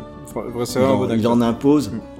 Et puis, dans ce film, Castellari nous livre un film hyper efficace. Effi- je sais pas combien de fois on aura dit efficace. Mais c'est ça. Castellari, mais Mais, c'est ça en c'est peut-être ça qui Ouais. le caractérise le mieux. Euh, on a on, alors, on a tous les clichés du, du, du western européen. Il y a beaucoup de poussière, t'as tout ce que C'est veux, sale. etc. C'est ça que j'aime bien. C'est exactement, c'est sale, ouais, c'est sale. Euh, et Castellari, quand c'est sale, eh ben, il est à son aise. c'est clair. Euh, Donc, euh, donc ça donne un très, chouette- un très chouette western. C'est vraiment un western excellent. hein. Euh, ça, ça mérite largement d'être regardé. C'est typique de son époque. Ça marche euh, à, à fond les ballons, quoi. Euh, et puis, et puis, euh, il y a cette musique que j'adore en fait. Euh, ce, ce morceau, il était très tôt dans ma liste quand j'ai commencé à préparer l'émission.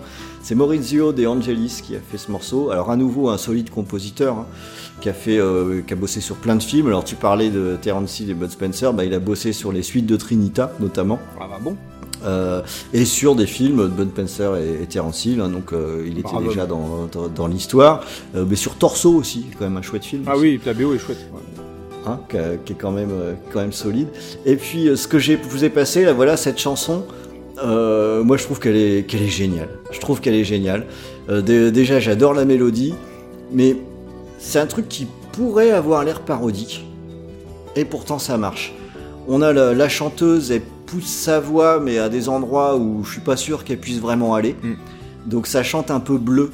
C'est pas forcément si juste que ça, ce, ce truc-là. Euh, ensuite, on a, quand la voix masculine arrive, alors là, on a l'impression qu'elle vient du bébé de show, là, en, en ch- en chantant comme ça, tu vois, c'est super bizarre. Tu te dis, mais en fait, il y a tout pour que ça foire. Et pourtant, quand on écoute le morceau, je trouve que ça marche super bien. En fait, ça ressemble à une chanson qui est pas faite par des professionnels, mais qui est faite par euh, une nana qui est dans le village. Ouais, qui en fait, en c'est la serveuse. Ouais. Voilà, c'est la serveuse et elle chante avec le soulard qui est au bar. Et ça donne ça. Et ça marche. Et ça donne un morceau qui est euh, que franchement que je trouve que je trouve superbe. Alors là, pour le coup, si vous n'êtes pas d'accord avec moi, vous allez vous dire bah ouais bah non, il est nul. Non, mais je le, je le mets même de. Moi, j'aime bien les morceaux chantés comme ça, un peu comme le thème de Django, tu sais, euh, qui ouvrait le, qui ouvrait le film. Euh, moi, j'aime Bah, bien si ces. tu l'avais pas déjà passé à un moment donné, il y aurait Ah eu bah, le thème de, de Django, Django, que bah je oui. trouve génial. Fabuleux le thème Ouais. de Django. En fait, plus j'y pense, et j'y ai- c'était en, en préparant l'émission, je me suis fait cette réflexion.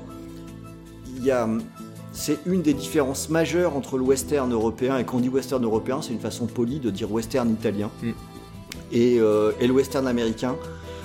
Euh, Il y a un traitement de l'image des héros, etc. Mais au niveau des héros, euh, pas tant que ça finalement. Non. Mais une différence qui est fondamentale, c'est cette musique. Le- les westerns américains sont sur des choses qui sont euh, hyper euh, traditionnelles, de la violonade, etc., et qui peuvent à la limite te mettre un petit coup de banjo de temps en temps, euh, pour être poli.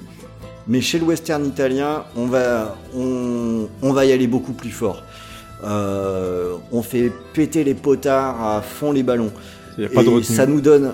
Il n'y a pas de retenue, voilà. Il n'y a pas de retenue et ça nous donne des espèces de morceaux un peu suspendus comme ça, où, euh, où le. À vrai dire, ça arrive tellement de fois qu'on se dit que les mecs, euh, ils ont du talent, mais sinon, quand t'écoutes ça, tu peux dire, mais ils ont un coup de chance pour que ça marche en fait.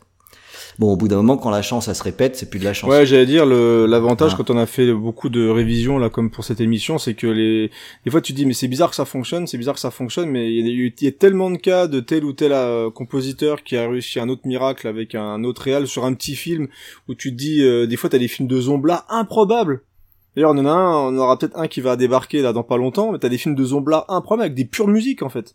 C'est. C'est vraiment incroyable de voir à quel point les mecs sont investis et je pense que souvent bah ils voyaient pas forcément le film, ils savaient pas trop comment ça allait se passer avant même de ouais. voilà mais des fois t'as des des films avec des pures bandes son mais pourtant qui ressemblent pas à grand chose quoi enfin, c'est assez euh, assez dingue et, et encore une fois là le, la Mm. comparaison avec le western américain bah c'est dans tous les genres qu'on a vu là le polar dans le le, le fumetti dans le film d'aventure euh, dans le film d'horreur à chaque fois ils ont vraiment leur propre style et ils n'hésitent pas du tout à bousculer ce qu'on peut voir dans les autres pays du monde en fait là où on a généralement aux États-Unis quelque chose d'assez classique assez carré etc bah là il y a une sorte d'expérimentation et, un, et on, on y va quoi qui fait vraiment plaisir à entendre Voilà, donc le western, yes, c'est fait. Bon, je vais quand même pas laisser euh, Dario Argento avec le pauvre film dont j'ai parlé euh, tout à l'heure. Allez, j'en remets un en piste, euh, et cette fois, celui-là, par contre, c'est du solide.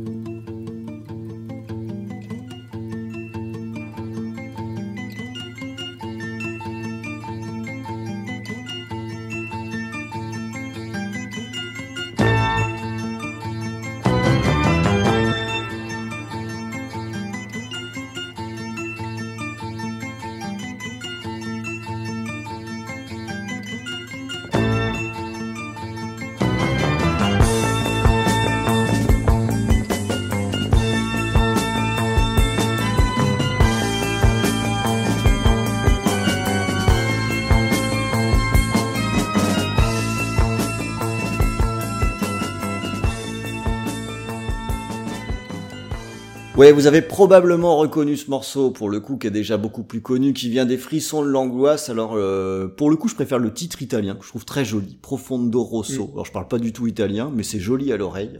Donc, euh, donc déjà, ça, ça, ça vaut le coup rien que pour ça.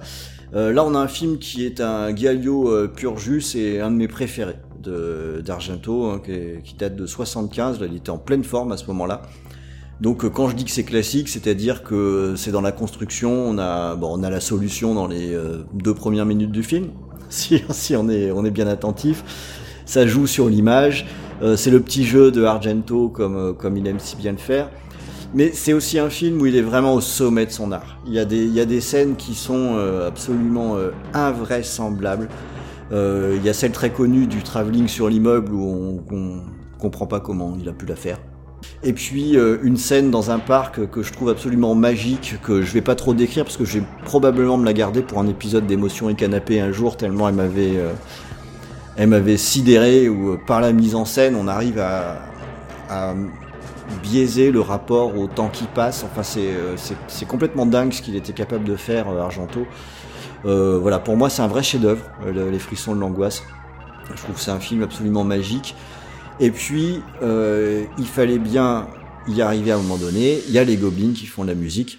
Et là, ça déconne pas sur les Non. frissons de l'angoisse. Donc, euh, Goblin, c'est quand même, euh, c'est, c'est mythique et c'est pas mythique pour rien. Euh, c'est un groupe de rock progressif, on peut dire. Ouais. Et le- le- la magie, c'est qu'ils ont apporté ce rock progressif sur une illustration de plus de films d'horreur. Et on s'est dit, mais merde, ça marche du feu Ouais. de Dieu, en fait. Complètement. C'est incroyable.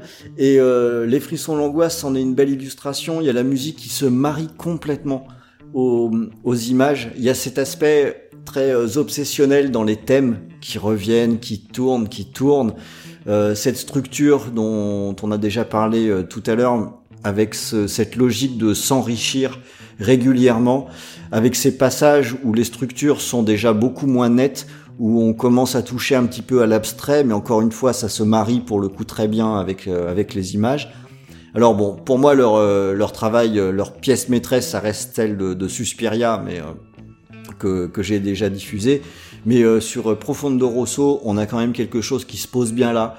Un, un album euh, qui, est, qui est absolument euh, magique. Quoi. Le- les Goblins, c'est quand même quelque chose. J'adore Ténèbres. Putain, Ténèbres. pff, Ah, Ténèbres Oh, aussi. la- Bah, j'ai vachement Oh, la hésité BO, entre les deux. mortelle. hein. Franchement, Ouais. très grand film aussi, j'ai adoré. Ah bah. Ouais, Comme quoi, il y en a quelques-unes. Oui, encore, il y a encore de quoi être di- diffusé, je pense. On va laisser Argento tranquille, hein. Il a bien bossé. Il ferait mieux d'arrêter de bosser. Ouais, c'est pas prévu. si- si- S'il peut. Hein. Et on va repasser euh, chez l'ami Creepers, qui, bon, pour le coup, lui aussi, va aller faire un petit tour du côté d'un des maîtres du genre italien.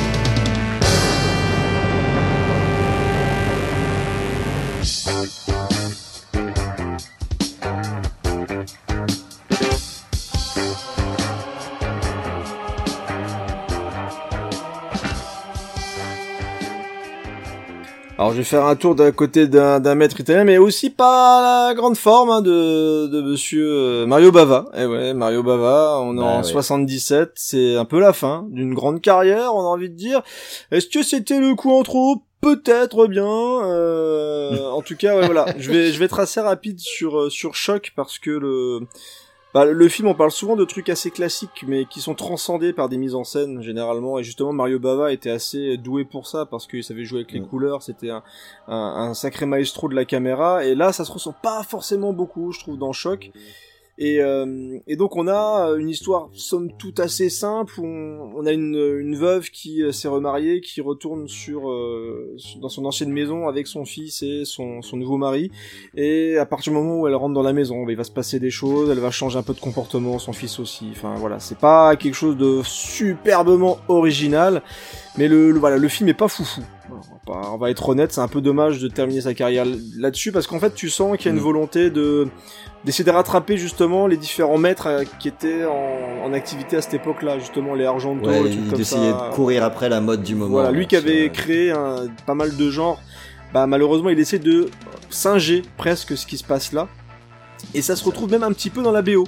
Parce que je sais pas si en écoutant la BO, euh, t'as pas aussi pensé à du, à du gobelin, justement. euh, Ben, un peu, ouais. Donc je trouve qu'il y, a un- il y a une sorte de pot pourri de, de ce qui marchait à l'époque en Italie et malheureusement, euh, malheureusement bah, le maître n'arrive pas bah, à rattraper ce qu'il a créé, donc c'est un, un peu dommage.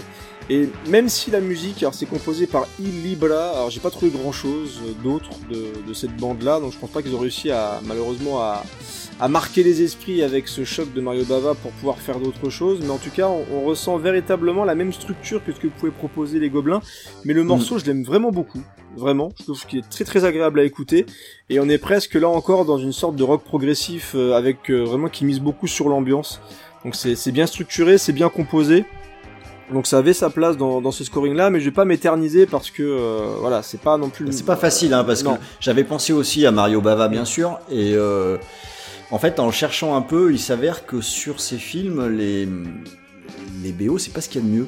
Bah ouais, ouais. Euh, parce que ce- sa grande période, elle est, elle est plutôt avant. Mm. Euh, et, et là, on était sur des, des BO qui étaient euh, finalement très classiques. Pas classique, d'autant plus quand tu tentes de refaire ce que d'autres font.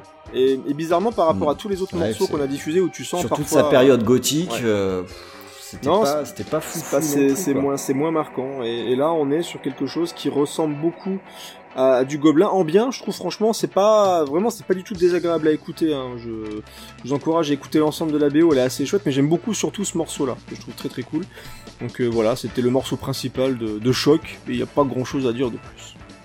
Alors est-ce qu'il y aura plus de choses à raconter sur une grosse bisserie? Hmm, peut-être bien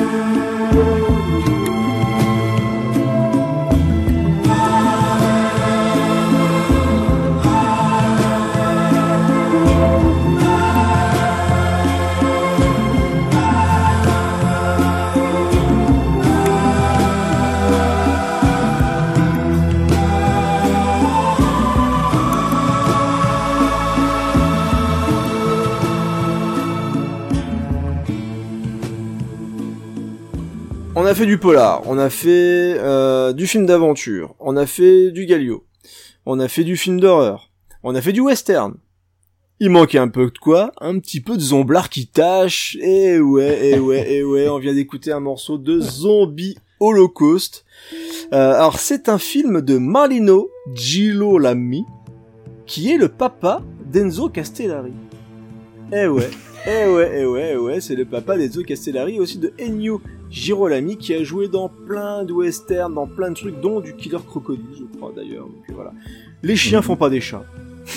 donc on est bien entouré, on est plutôt pas mal. Et donc on est sur une histoire de zombies, mais aussi de cannibales et de savants fous. Autant vous dire que franchement, on dirait presque que Bruno Mattei va surgir pour me prendre une, faire une accolade. Ça dit, t'as eu mon pote, mon film, comme il est cool, quoi. En même euh, temps, Zombie Holocaust, Ah ça, ouais. ça coche bien Ouais. les deux cases. Parce que j'ai cherché vraiment, vraiment plein de... Qu'est-ce qui pourrait représenter le zomblard euh, J'avais hésité avec l'avion de l'apocalypse, enfin il y, vra- y a vraiment plein de choses hein, au niveau du zombie, euh, je pense, en Italie. On avait déjà diffusé quand même des grands classiques.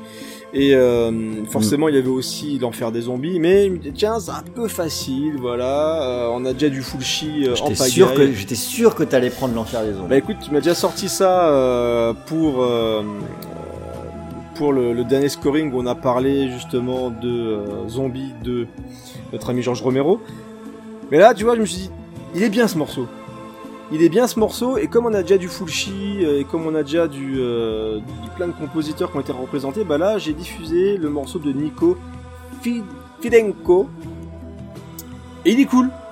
Et il est vraiment cool parce que cool. c'est ce qu'on a voulu représenter dans, dans toute l'émission, et bah euh, encore une fois, on a presque un décalage. Et moi ça m'a fait penser aussi eh bah, à Cannibal Holocaust, le côté très euh, Mm. presque Clairement. planant en fait. T'as un côté très euh, très planant, très alors t'aimes bien ce mot-là, très un peu layback comme ça où tu pourrais l'écouter peinard, tu sais, tu mets ça, t'es au bord d'une piscine presque. Il y a un côté presque rocambolesque, très euh, C'est limite, c'est limite un peu coquin, tu sais, t'attends ouais, que... ouais, euh, ouais. Mm. t'as- t'as- c'est- tellement, euh, on va dire, différent du film. Bah, y a, en fait, voilà, c'est lancinant. C'est ça. Il y a un côté lancinant qui est très étonnant, peut-être pour la démarche des zombies, etc. Mais le, le film est tellement dans le zombia, dans le zombie gorasse. On est vraiment dans le pur bis, tu vois. C'est vraiment le, le pur film de zombies euh, d'exploitation. C'est-à-dire que c'est là pour tâcher. C'est là, il y a un petit peu, un petit peu de cul, un petit peu de tout ça. Il y a vraiment tout ce qu'il faut pour attirer le chaland. Ouais. Et, euh, et du coup, l'ensemble de C'est la- pas glorieux, d'ailleurs. Bah, il est quand même sympa. Ouais, c'est... Ouais, il est, moi, ça fait partie des petits films de zombies. Tu vois, on est vraiment pas dans le haut niveau du tout. Hein. On est pas, on est loin de l'enfer du zombie. On est loin. On, des on est quand même, on est, on est quand même dans du B moins moins. hein. Bah ouais, moi je le mets un peu comme euh, l'avion de l'apocalypse. C'est, c'est pas très bien C'est joué. ouais, c'est dans la même, dans la même on case. a, ouais. on a, tu vois, des, des effets spéciaux qui parfois, bon, ils tâchent un petit peu, mais, mais moi j'ai, c'est le genre de film où j'ai un peu d'affection. C'est, il pue un peu des, des pieds comme ça, mais Ça se laisse regarder. En soirée. ouais, c'est ça le soirée, truc. hein. bière, euh, avec un pote, franchement, c'est typiquement le genre de bobine qui peut passer. Et, et ça me faisait plaisir d'avoir ce, ce représentant de l'Italie du fond, tu vois, de celle qu'on Mm. laisse un petit peu de côté, qui est pas forcément pour tout le monde, mais t'as quand même envie de, de l'inviter de temps en temps parce qu'avec lui tu passes des bons moments. Voilà. C'est vrai. Et voilà, voilà, c'est tout à fait ça, Zombie Holocaust. Et il y a beaucoup de ce type de film-là qu'on défend sur VHS. Et, et c'est vrai que la, la musique de Nico Fidanco me permet de parler de Zombie Holocaust. Donc c'est toujours bon à prendre. Merci monsieur d'avoir composé une aussi belle musique pour un film qui est pas forcément au niveau de ce que vous, avez proposé. Voilà. Donc, euh, alors c'est un compositeur quand même qui est assez prolifique. Il a beaucoup travaillé sur quelqu'un d'assez déviant, euh, qui s'appelle Joe D'Amato. Et il a notamment fait la plupart Ouais. des musiques des films Black Emmanuel, tu sais, euh, euh, Black Emmanuel Ouais, chez les cannibales, Black Emmanuel fait du bateau. C'est un peu leur Martine à eux. Donc euh, en un peu plus, euh, un peu plus corasse, un petit peu plus coquin, mais bon voilà quoi. Elle aime bien les chevaux. Elle aime bien, ah ouais, elle aime bien les chevaux. Effectivement, elle a rien contre, en tout cas, les relations euh, qui normalement n'ont pas lieu d'être. Voilà, c'est c'est dit. Alors les amis, on quitte les zombies, on va clôturer cette émission avec deux grands maîtres, allez trois grands maîtres si on rajoute Ron.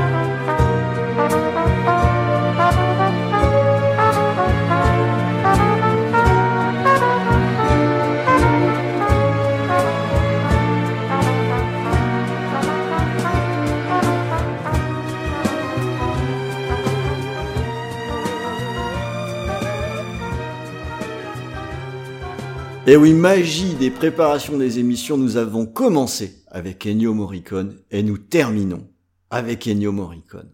Nous avons pas mal parlé de Lucio Fulci, eh ben oui, on termine avec Lucio Fulci et avec un film qui en plus va encore traiter d'un style dont on n'a pas trop parlé mais qui existe aussi en Italie puisque c'est le, le venin de la peur, hein, donc euh, dont je préfère le titre original à nouveau que je trouve très joli qui est Una lucertola con la pelle di donna, c'est-à-dire un lézard avec une peau de femme.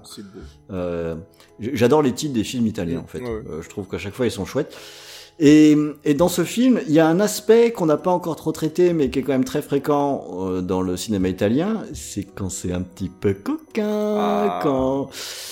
Eh oui. Et alors avec le, le venin de la peur, on a euh, un film qui est un vrai film de- d'exploitation, euh, mais qui est tout de même un film très érotisant par, euh, par bien des aspects, euh, qui parle d'une euh, d'une femme qui fait des rêves érotiques plutôt euh, lesbiens avec avec sa voisine qu'elle qu'elle aime beaucoup manifestement.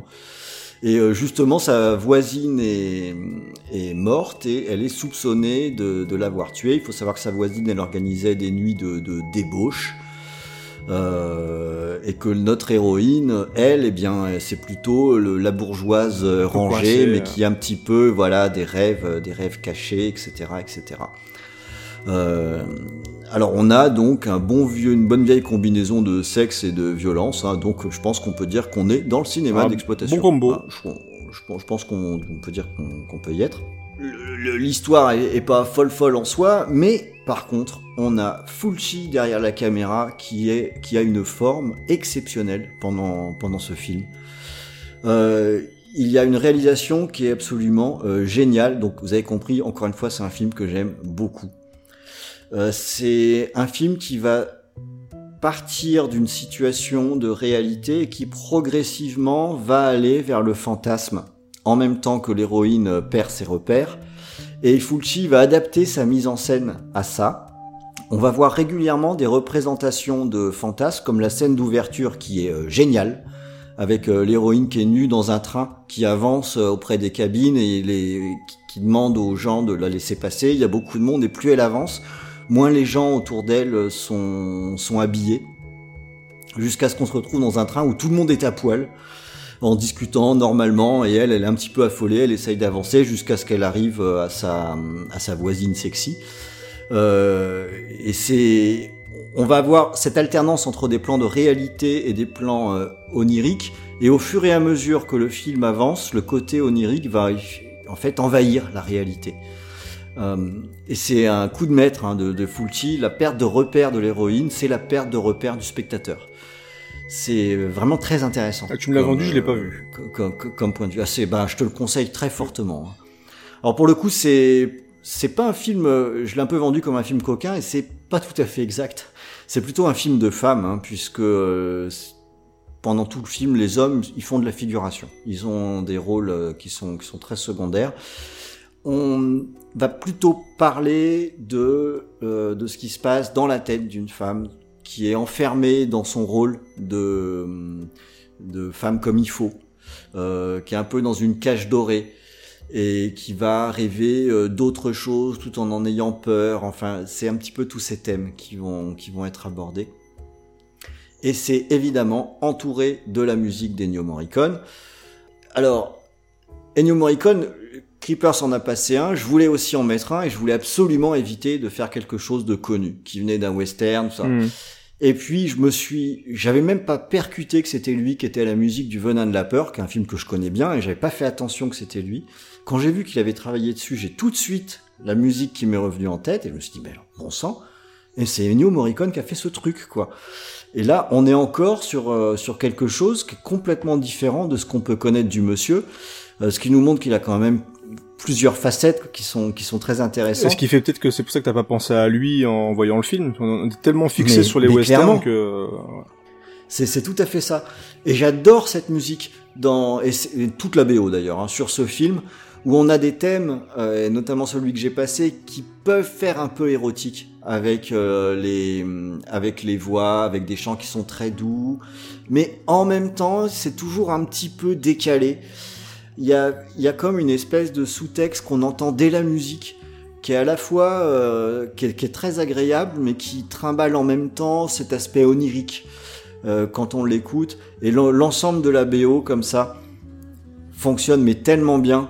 Euh, on arrive avec ces, musiques enfin en particulier ce thème qui finalement est qui reste bien entêtant qui est, qui est très calme et limite c'est qui capate le chaland quoi qui te promet un truc Euh, et c'est du coup tout à fait adapté au, au sujet du film Euh, voilà le, le venin de la peur moi je, je, je recommande très chaudement euh, très chaudement ce film faut faut pas se laisser avoir, c'est pas juste un film euh, cochon euh, bas du front, etc. Déjà il y a Fulci, donc on a un petit indice.